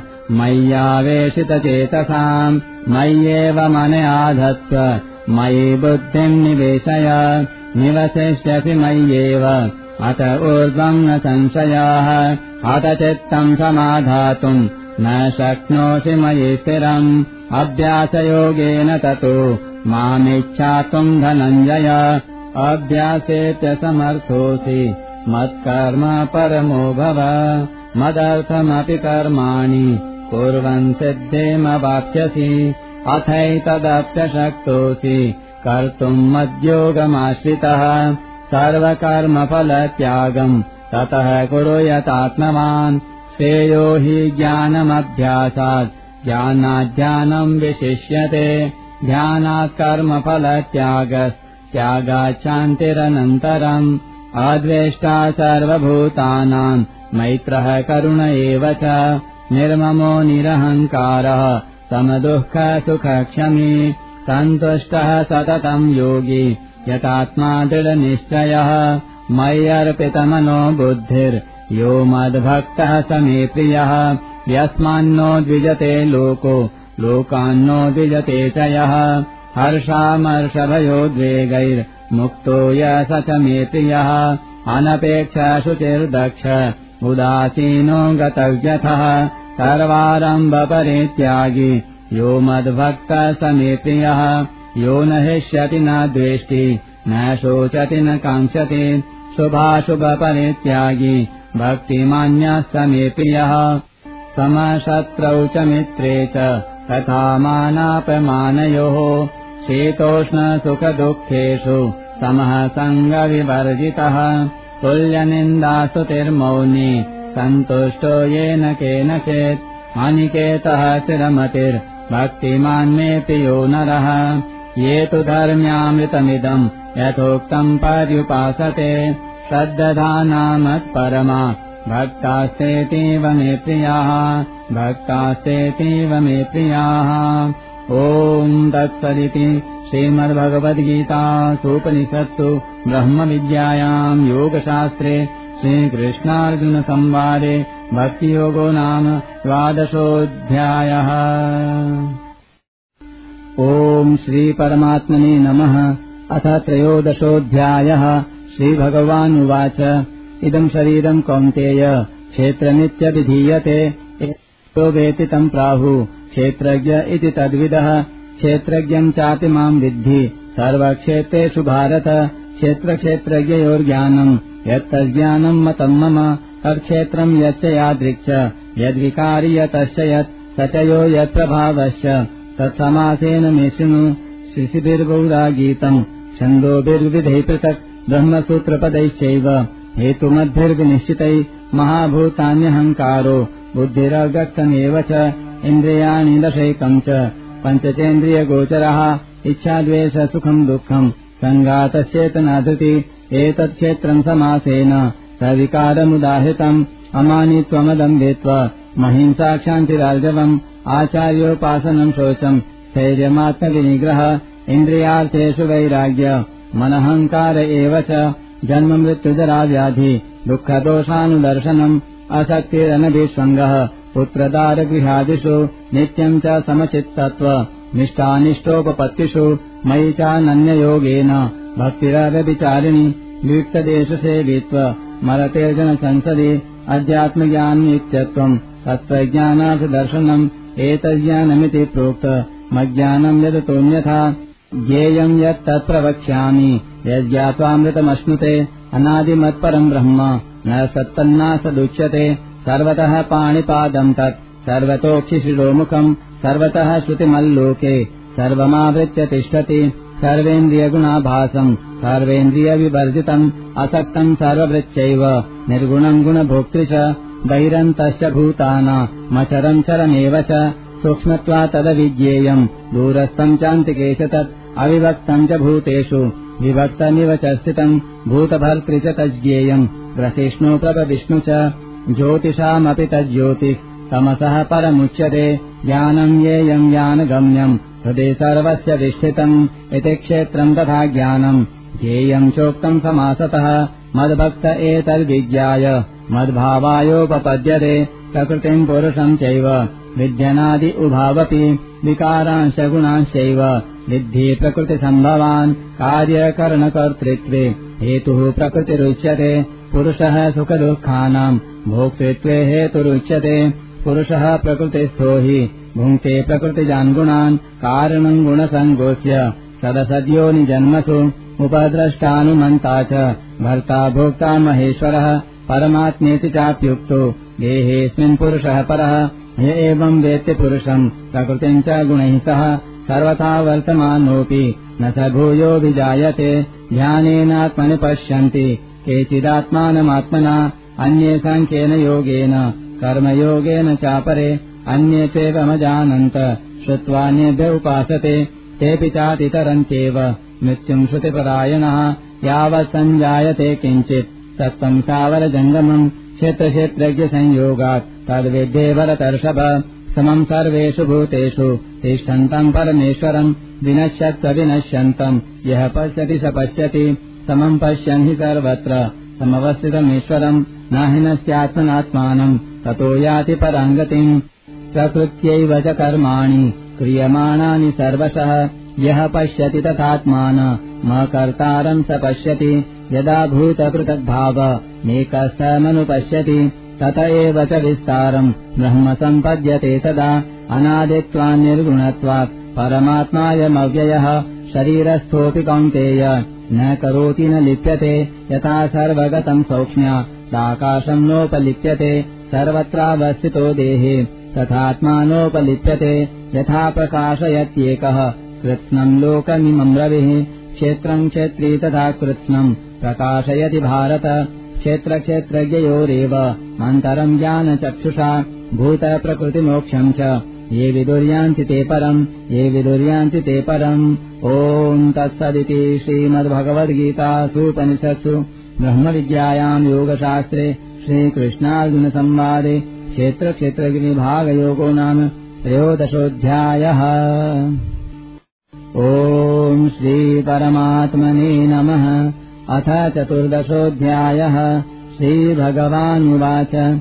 परम् भूयः प्रवक्ष्यामि। ज्ञानानाम् ज्ञानमुत्तमम् यज्ञात्वा मुनयः सर्वे। पराम् सिद्धिमितो गतः। इदम् ज्ञानमुपाश्रित्य मम साधर्म्यमागतः सर्गेऽपि नोपजायन्ते प्रलये न गतन्ति च। मम यो निर्महद्ब्रह्म तस्मिन् गर्भम् ददाम्यहम्। सम्भवः सर्वभूतानाम् ततो भवति भारत। सर्वयोनिषु कौन्तेय मूर्तयः सम्भवन्ति यः। तासाम् ब्रह्ममहद्योनि रहम् बीजप्रदः पिता। सत्त्वम् रजस्तम इति गुणाः प्रकृतिसम्भवः। निबध्नन्ति महाबाहो देहे देहिनमव्ययम् तत्र सत्त्वम् निर्मलत्वात् प्रकाशकमनामयम् सुखसङ्गेन बध्नाति ज्ञानसङ्गेन चानघ। रजोरागात्मकम् विद्धि कृष्णासङ्गसमुद्भवम् तन्निबध्नाति कौन्तेय कर्मसङ्गेन देहिनम्। समस्तज्ञानुजम् विद्धि मोहनम् सर्वदेहिनाम्। प्रमादालस्य निद्राभिः तन्निबध्नाति भारत। सत्त्वम् सुखे सञ्जयति रजः कर्मणि भारत। ज्ञानमावृत्युतमः प्रमादे सञ्जयत्युत रजस्तमश्चाभिभूय सत्त्वम् भवति भारत। रजः सत्त्वम् तमश्चैव तमः सत्त्वम् रजस्तथा। सर्वद्वारेषु देहेऽस्मिन् प्रकाश उपजायते। ज्ञानम् यदा तदा विद्यात् विवृद्धम् सत्त्वमिच्युत। लोभः प्रवृत्तिरारम्भः कर्म नाम समः स्त्रिया। रजस्येतानि जायन्ते विवृद्धे भरतर्षभ। अप्रकाशो प्रवृत्तिश्च प्रमादो मोह एव च। तमस्येतानि जायन्ते विवृद्धे कुरु नन्दन यदा सत्त्वे प्रवृद्धे तु प्रलयम् याति देहभृत् तदोत्तमविदान् लोका न मलान् प्रतिपद्यते। रजसि प्रलयम् गत्वा कर्मसङ्गिषु जायते तथा प्रलीनस्तमसि मूढयोनिषु जायते। कर्मणः सुकृतस्याहुः सात्विकम् निर्मलम् फलम् रजसस्तु फलम् दुःख मज्ञानम् तमसः फलम् तत्त्वा सञ्जायते ज्ञानम् रजसो लोभ एव च।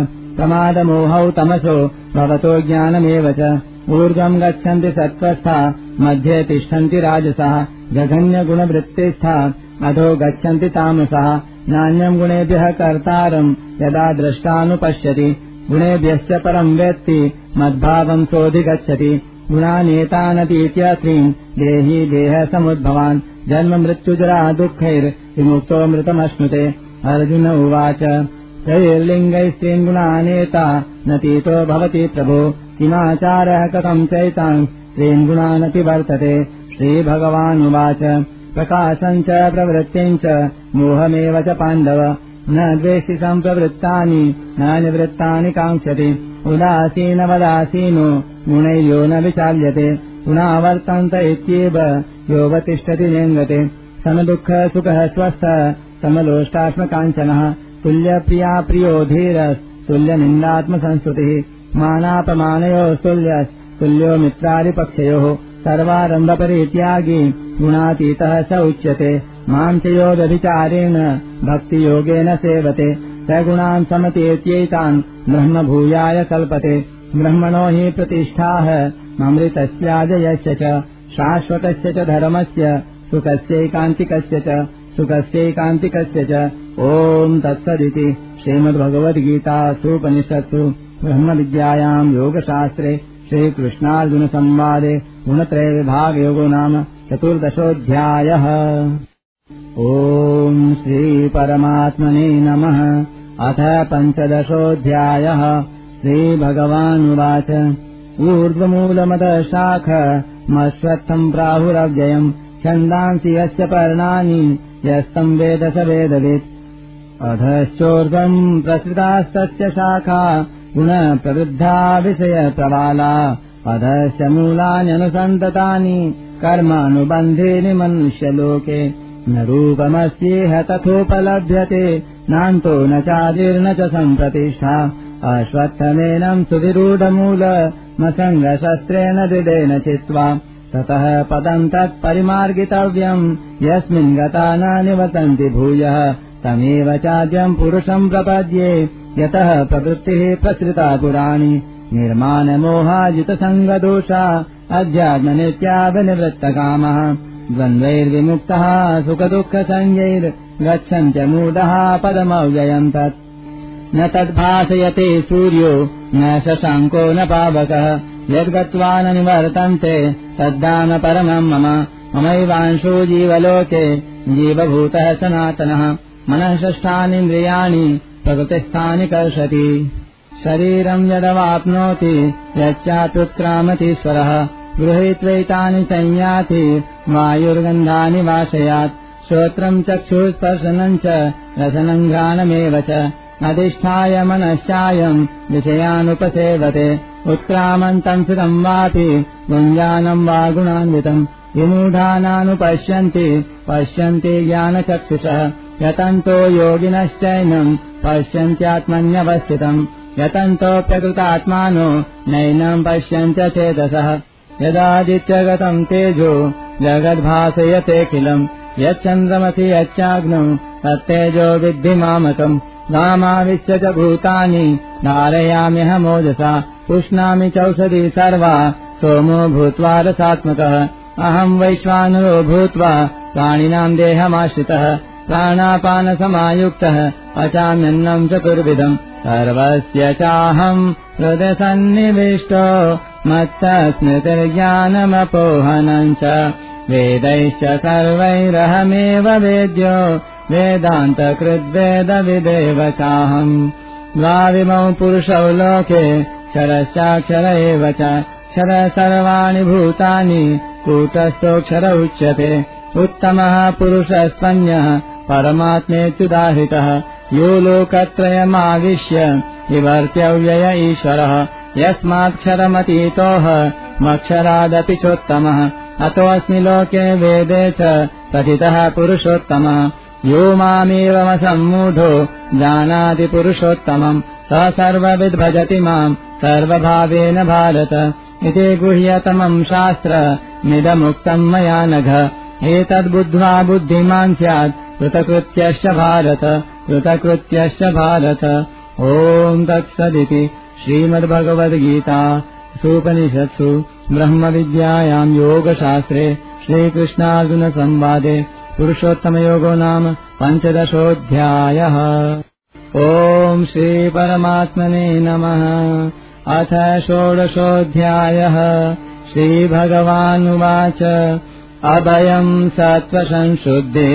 सत्त्वसंशुद्धिर्ज्ञानयोगव्यवस्थितिः दानन्दमश्च यज्ञश्च स्वाध्यायस्तप आर्जवम् अहिंसा सत्यमक्रोधस्त्यागः शान्तिरपैशुनम् दयाभूतेष्वलो लुप्त्वम् मार्दवम् ह्रीरचापलम् तेजः क्षमाधृति शौच मद्रोहो नातिमानिता भवन्ति सम्पदम् दैवी मभिजातस्य भारत दम्भोदर्पोऽभिमानश्च क्रोधः पारुष्यमेव च।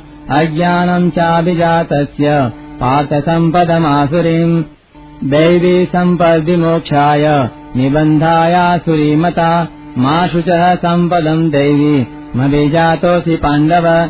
द्वौ भूतसर्गौ लोकेऽस्मिन् दैव आसुर एव च। दैवो विस्तरशः प्रोक्त। आसुरम् पार्थ मे शृणु प्रवृत्तिम् च निवृत्तिम् च जनान विदुरासुरः न शौचम् नापि चाचारो न सत्यम् तेषु विद्यते असत्यमप्रतिष्ठन्ते जगदाहुरनीश्वरम् अपरस्परसम्भूतम् किमन्यः कामहैतुकम् एताम् दृष्टिमवष्टभ्य नष्टात्मानोऽल्पबुद्धयः प्रभवन्त्युग्रकर्माणः क्षयाय जगतो हितः काममाश्रित्य दुष्पूरम् दम्भमानमदान्वितः मोहात् गृहीत्वा सद्ग्राहान् प्रवर्तन्ते शुचिव्रतः चिन्तामपरिमेयाम् च प्रलयान्तामुपाश्रितः कामोपभोगपरमा एतावदिति निश्चितः। आशापाशशतैर्बद्धः कामक्रोधपरायणः। ईहन्ते कामभोगार्थ मन्यायेनार्थसञ्चयान्।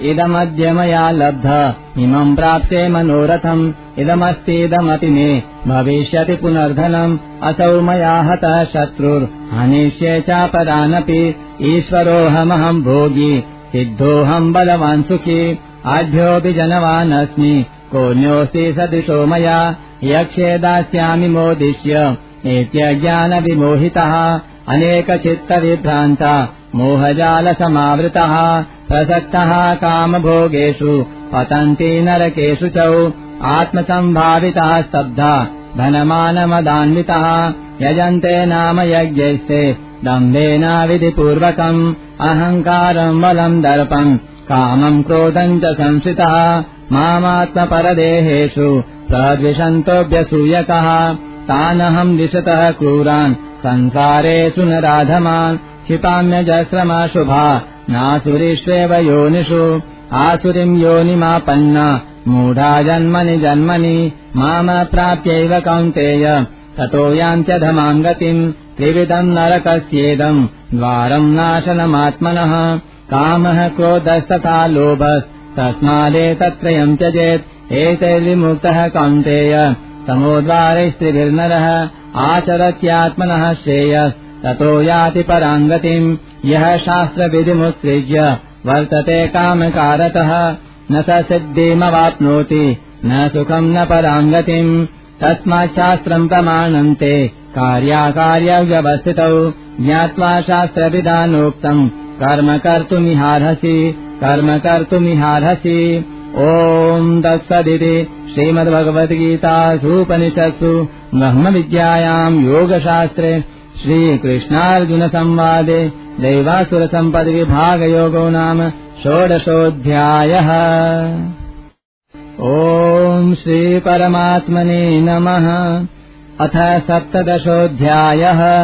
अर्जुन उवाच ये शास्त्रविधिमुत्सृज्य यजन्ते श्रद्धयान्वितः।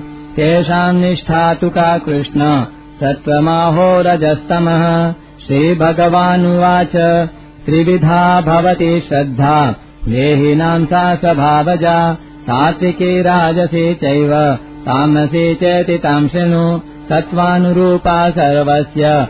श्रद्धा भवति भारत श्रद्धामयोऽयम् पुरुषो। यो यच्छ्रद्धः स एव सः। यजन्ते सात्विका देवान् यक्षरक्षांसि राजसः।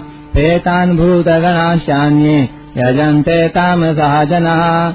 अशास्त्रविहितम् घोरम् तप्यन्ते ये ततो जनः दम्बाहङ्कारसंयुक्तः कामरागबलान्वितः कर्षयन्तः शरीरस्थम् भूतग्राममचेतसः माम् चैवान्तः शरीरस्थम् तान् विद्यासुरनिश्चयान् आहारस्त्वपि सर्वस्य त्रिविधो भवति प्रियः यज्ञस्तपस्तथा दानम् तेषाम् भेदमिमम् शृणु आयुः सत्त्वबलारोग्य सुखप्रीतिविवर्धनः रस्याः स्निग्धा हृद्या आहारा सात्विकप्रियः।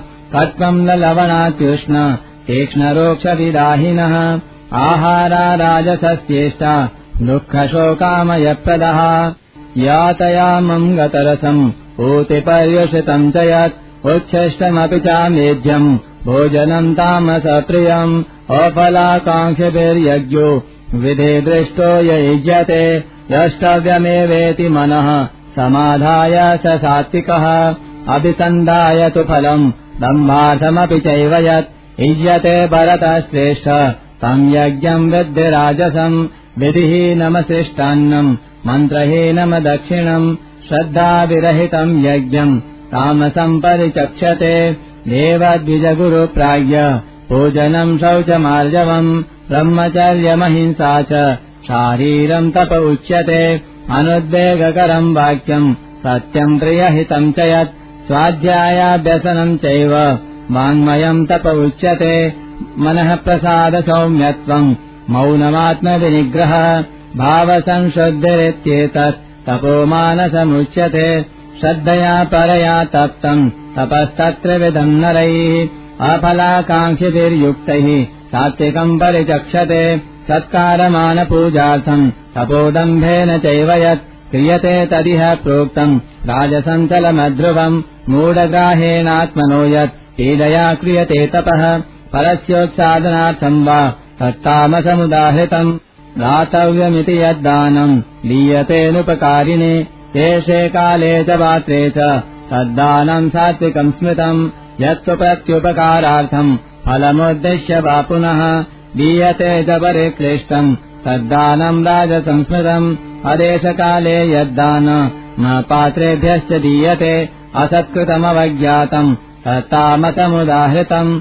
ॐ तत्सदिति निर्देशो। ब्रह्मणः त्रिविधः स्मृतः ब्राह्मणास्तेन वेदाश यज्ञाश्च विहितः पुरा। तस्मादोमित्युदाहृत्य यज्ञदानतपः क्रियाः। प्रवर्तन्ते विदानोक्तः सततम् ब्रह्मवादिनाम् तदित्यनभिसन्धाय फलम् यज्ञतपः क्रिया दानक्रियाश विविधः क्रियन्ते मोक्षकाङ्क्षिभिः सद्भावे साधुभावे च तदित्येतत् प्रयुज्यते प्रशस्ते कर्मणि तथा षट्शब्दः पार्थयुज्यते यज्ञे तपसि दाने च स्थितिः सदिति चोच्यते कर्म चैव तदर्थेयम् सदित्येवाभिधीयते अश्रद्धयाहुतम् दत्तम् तपस्तप्तम् कृतम् च यत् असदित्युच्यते पार्थ। न च तत्प्रेत्य इह न च तत्प्रेत्य नो इह। ॐ तत्सदिति श्रीमद्भगवद्गीतासूपनिषत्सु ब्रह्मविद्यायाम् योगशास्त्रे श्रीकृष्णार्जुनसंवादे श्रद्धात्रयविभागयोगो नाम सप्तदशोऽध्यायः। ॐ श्रीपरमात्मने नमः अथाष्टादशोऽध्यायः। अर्जुन उवाच सन्न्यासस्य महाबाहो तत्त्वमिच्छामि वेदितुम्। त्यागस्य च ऋषिकेश पृथक् केशिनिषूदन श्रीभगवानुवाच काम्यानाम् कर्मणाम् न्यासम् सन्न्यासम् कवयो विदुः। सर्वकर्मफलत्यागम् प्राहुस्त्यागम् विचक्षणः। त्याज्यम् दोषवदित्येके कर्म प्राहुर्मनीषिणः यज्ञदानतपः कर्म न त्याज्यमिति चापरे। निश्चयम् मे तत्र त्यागे भरतसत्तम। त्यागो हि पुरुषव्याघ्र त्रिविधः सम्प्रकीर्तितः।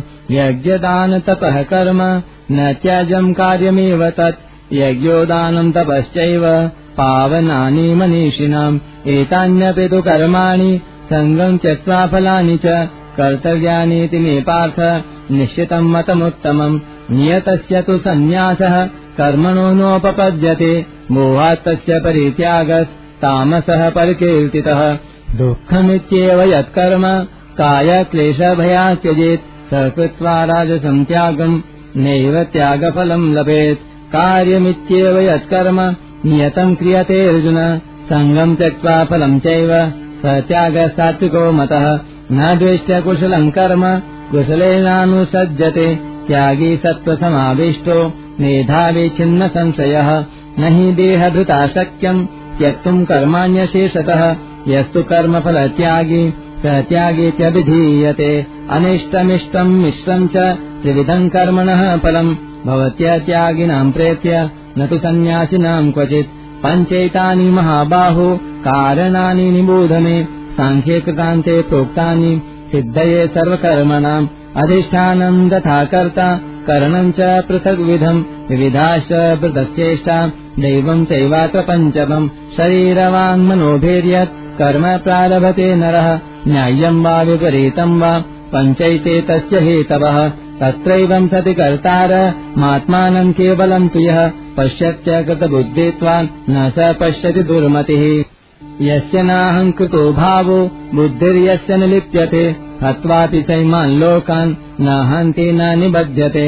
ज्ञानम् येयम् परिज्ञाता त्रिविधा कर्म चोदना करणम् कर्म कर्तेति त्रिविधः कर्म सङ्ग्रह ज्ञानम् कर्म च कर्ता च त्रिधैव गुणभेदतः। प्रोच्यते गुणसङ्ख्यानि यथावत् शृणुतान्यपि सर्वभूतेषु येनैकम् भावमव्ययमीक्षते अविभक्तम् विभक्तेषु तज्ज्ञानम् विद्धि सात्विकम्। पृथक्त्वेन तु यज्ञानम् नानाभावान् पृथग्विधान् वेत्ति सर्वेषु भूतेषु तज्ज्ञानम् विद्धि राजसम्। यत्तु कृष्णवदेकस्मिन् कार्ये सक्तमहैतुकम्। अतत्त्वार्थवदल्पम् च तत्तामसमुदाहृतम् नियतम् सङ्गरहित मरागद्वेषतः कृतम्। अफलप्रेप्सुना कर्म यत्तत्सात्विकमुच्यते यत्तु कामेप्सुना कर्म साहङ्कारेण वा पुनः क्रियते बहुलायासम् तद्राजसमुदाहृतम्। अनुबन्धम् क्षयम् हिंसा मनवेक्ष च पौरुषम्। मोहादारभ्यते कर्म यत्तत्तामसमुच्यते। मुक्तसङ्गो न संवादी धृत्युत्साहसमन्वितः सिद्ध्यसिद्ध्योर्निर्विकारः कर्ता सात्विक उच्यते। रागे कर्मफलप्रेप्सुर्लुब्धो हिंसात्मको शुचिः हर्षशोकान्वितः कर्ता राजसः परिकीर्तितः अयुक्तः प्राकृतः स्तब्धः शठो नैष्कृतिकोलसः विषादी दीर्घसूत्री च कर्ता तामस उच्यते बुद्धिर्भेदम् धृतेश्चैव गुणतस्त्रिविधम् शृणु प्रोच्यमानमशेषेण पृथक्त्वेन धनञ्जय प्रवृत्तिम् च निवृत्तिम् च कार्याकार्ये भयाभये बन्धम् मोक्षम् च या वेत्ति बुद्धिः सा पार्थसात्विकी यया धर्ममधर्मम् च कार्यम् कार्यमेव च अयथावत् प्रजानाति बुद्धिः सा पार्थराजसि। अधर्मम् धर्ममिति या मन्यते तमसावृता सर्वार्थान् विपरीतांश्च बुद्धिः सा पार्थकामति धृत्यायया धारयते मनः प्राणेन्द्रियक्रियः योगेनाव्यभिचारिण्या धृतिः सा पार्थसात्विकी यया तु धर्मकामार्थान् धृत्या अर्जुन प्रसङ्गेन फलाकाङ्क्षि धृतिः सा पार्थराजसि यया सप्नम् भयम् शोकम् विषादम् मदमेव च। न विमुञ्चति दुर्मेधा धृतिः सा पार्थतामसि सुखम् चिदानीम् त्रिविधम् शृणु मे भरतर्षभ अभ्यासाद्रमते यत्र दुःखन्तम् च निगच्छति यतदग्रे विषमिव परिणामे मृतोपमम् तत्सुखम् सात्विकम् प्रोक्त मात्मबुद्धिप्रसादजम् विषयेन्द्रियसंयोगात् यतदग्रे मृतोपमम् परिणामे विषमिव तत्सुखम् राजसंस्मृतम् यदग्रे चानुबन्धे च सुखम् मोहनमात्मनः निद्रालस्य प्रमादोत्तम् तत्तामसमुदाहृतम् न तदस्ति पृथिव्याम् वा त्रिविदेवेषु वा पुनः तत्त्वम् प्रकृतिजैर्मुक्तम् यदेभिः स्यात्रिभिर्गुणैः ब्राह्मणः क्षत्रियदिशाम् शूद्राणाम् च परन्तप कर्माणि प्रविभक्तानि स्वभावप्रभवैर्गुणैः शमोदमस्तपः शौचम् शान्तिरार्जवमेव च ज्ञानम् विज्ञानमास्तिक्यम् ब्रह्म कर्म स्वभावजम् शौर्यम् तेजो धृतर्दाक्ष्यम् युद्धे चाप्यपलायनम् दानमीश्वरभावश्च क्षात्रम् कर्म स्वभावजम् कृषिगौरक्ष्य वाणिज्यम् वैश्यकर्म स्वभावजम् परिचर्यात्मकम् कर्म शूद्रस्यापि स्वभावजम्। स्वे स्वे कर्मण्यभिरतः संसिद्धिम् लभते नरः स्वकर्मनिरतः सिद्धिम् यथा विन्दति तच्छृणु। यतः प्रवृत्तिर्भूतानाम् येन सर्वमिदम् दतम् स्वकर्मणा तमभ्यर्च्य सिद्धिम् विन्दति मानवः। श्रेयांसधर्मो विगुणः परधर्मात् सनुष्ठितात्। स्वभावनियतम् कर्म कुर्वन्नाप्नोति किल्बिषम्। सहजम् कर्म कौन्तेय स दोषमपि न त्यजेत् सर्वारम्भा हि दोषेण धूमेनाग्निरिवावृतः असक्तबुद्धिः सर्वत्र हितात्माधिगतस्तिह नैष्कर्मसिद्धिम् परमाम् सन्न्यासेनाधिगच्छति। सिद्धिम् प्राप्तो यथा ब्रह्म तथाप्नोति निबोधमे समासेनैव कौन्तेय निष्ठा ज्ञानस्य या परा बुद्ध्या विशुद्धया युक्तो धृत्यात्मानम् नियम्य च शब्दादीन् विषयान् त्यक्त्वा रागद्वेषौ विदस्य च विविक्तसेवी लघ्वासि यतवाकायमानसः ध्यानयोगपरो नित्यम् वैराग्यम् समुपाश्रितः। अहङ्कारम् बलम् दर्पम् कामम् क्रोधम् परिग्रहम्। विमुच्य निर्ममः शान्तो ब्रह्मभूयाय कल्पते। ब्रह्मभूतः प्रसन्नात्मा न शोचति न काङ्क्षति। समः सर्वेषु भूतेषु मद्भक्तिम् लभते पराम्। भक्त्या मामभिजानाति। यावान् यश्चास्मि तत्त्वतः। ततो माम् तत्त्वतो ज्ञात्वा विशते तदनन्तरम् सर्वकर्माण्यपि सदा कुर्वाणो मद्व्यपाश्रयः मत्प्रसादादवाप्नोति शाश्वतम् पदमव्ययम् चेतसा सर्वकर्माणि मयि सन्न्यस्य मत्परः बुद्धियोगमुपाश्रित्य मच्चित्तः सततम् भव मच्चित्तः सर्वदुर्गाणि मत्प्रसादाचरिष्यसि अथ चेत्त्वमहङ्कारान् न श्रोष्यसि विनङ्क्ष्यसि यदहङ्कारमाश्रित्य न योच्यैति मन्यसे मिथ्यैष व्यवसायस्ते प्रकृतिस्त्वाम् नियोक्ष्यति। स्वभावजेन कौन्तेय निबद्धस्वेन कर्मणाम् कर्तुम् नेच्छसि यन्मोहात् करिष्यस्य वशोऽपि तत्। ईश्वरः सर्वभूतानाम् हृद्देशेऽर्जुन तिष्ठति भ्रामयन् सर्वभूतानि यन्त्रारूढानि मायया। तमेव शरणम् गच्छ सर्वभावेन भारत तत्प्रसादात् पराम् शान्तिम् स्थानम् प्राप्स्यसि शाश्वतम् इति ते ज्ञानमाख्यातम् गुह्याद्गुह्यतरम् मया विमृश्येतदशेषेण यथेच्छसि तथा कुरु सर्वगुह्यतमम् भूय शृणु मे परमम् वचः इष्टोऽसि मे दृढमिति ततो वक्ष्यामि ते हितम् मन्मना भव मद्भक्तो मद्याजी माम् नमस्कुरु मामे वैशसि सत्यन्ते प्रतिजाने प्रियोऽसि मे सर्वधर्मान् परित्यज्य मामेकम् शरणम् व्रज। अहम् त्वा सर्वपापेभ्यो मोक्षयिष्यामि मा शुचः। इदम् ते न तपस्काय न भक्ताय कदाचन न चाशोश्रोषवे वाच्यम् न च माम् योऽभ्यसूयति य इमम् परमम् गुह्यम्। मद्भक्तेष्वभिधास्यति भक्तिम् मयि पराम् कृत्वा मामे वैश्यत्य संशयः। न च तस्मान्मनुष्येषु कश्चिन्मे प्रियकृत्तमः। भविता न च मे तस्मा। धन्यः प्रियतरो भुवि अध्येशते च यैमम् धर्म्यम् संवादमावयोः ज्ञानयज्ञेन तेनाह निष्ठस्यामिति मे मतिः श्रद्धावाननसूयश्च शृणुयादपि यो नरः सोऽपि मुक्तः शुभान् लोकान् प्राप्नुयात् पुण्यकर्मणाम् कच्चिदेतच्छ्रुतम् पार्थ त्वयैकाग्रेण चेतसा कच्चिदज्ञानसम्मोह प्रनष्टस्ते धनञ्जय। अर्जुन उवाच नष्टो मोहः स्मृतिर्लब्धा त्वत्प्रसादान्मयाच्युत। स्थितोऽस्मि गतसन्देह। करिष्ये वचनम् तव। सञ्जय उवाच। इत्यहम् वासुदेवस्य पार्थस्य च महात्मनः। संवादमिमम् अश्रोष। मद्भुतम् रोमहर्षणम्। व्यासप्रसादात् श्रुतवा नेतद्गुह्यमहम् परम्। योगम् योगेश्वरात् कृष्णात्। साक्षात् कथयतः स्वयम्। राजन् संस्मृत्य संस्मृत्य। संवादमिममद्भुतम् केशवार्जुनयोः पुण्यम् हृष्यामि च मुहुर्मुहुः। तच्च संस्मृत्य संस्मृत्य रूपमत्यद्भुतम् हरेः। विस्मयो मे महान् राजन् हृष्यामि च पुनः पुनः। यत्र योगेश्वरः कृष्णो यत्र पार्थो धनुर्धर तत्र श्रीर्विजयो भूतिर्ब्रुवाणीतिर्मतिर्मम यत्र योगेश्वरः कृष्णो यत्र पार्थधनुर्धरः तत्र श्रीर्विजयो भूतिर्ब्रुवाणीतिर्मतिर्मम ॐ तत्सदिति श्रीमद्भगवद्गीता सूपनिषत्सु ब्रह्मविद्यायाम् योगशास्त्रे श्रीकृष्णार्जुनसंवादे मोक्षसन्न्यासयोगो नामाष्टादशोऽध्यायः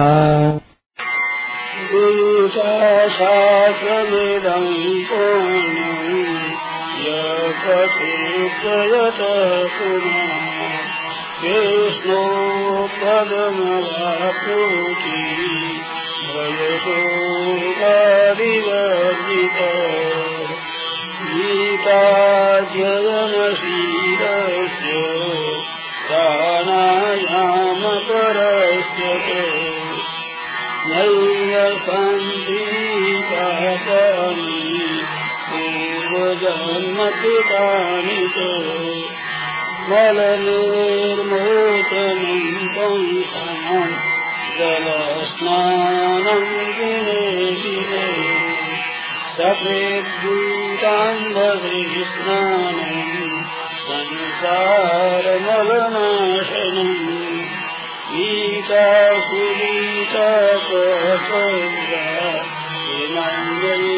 शास्त्रजेस्तरै या स्वयं तद्गुणाभस्य मुखभोज्ञातिरेत्रिता भारतामृतसर्वस्वम् विष्णुरक्षाद्रिनिषितम् गीता गङ्गोदकम् गीत्वा पुनर्जन्मनवेद्यते सर्वोपनिषदो गावो गोपालनन्दना साधु भक्तः सुधीर्भूता दुःखम् गीतामृतम् एकं शास्त्रम् देवकी पुत्रगीत एको देवो देवकी पुत्रदेव एको मन्त्रस्तस्य नामानि यानि कर्मात्मिकम् तस्य देवस्य सेवा कर्मात्मिकम् तस्य देवस्य सेवा जय भगवद्गीते हो मैया जय भगवद्गीते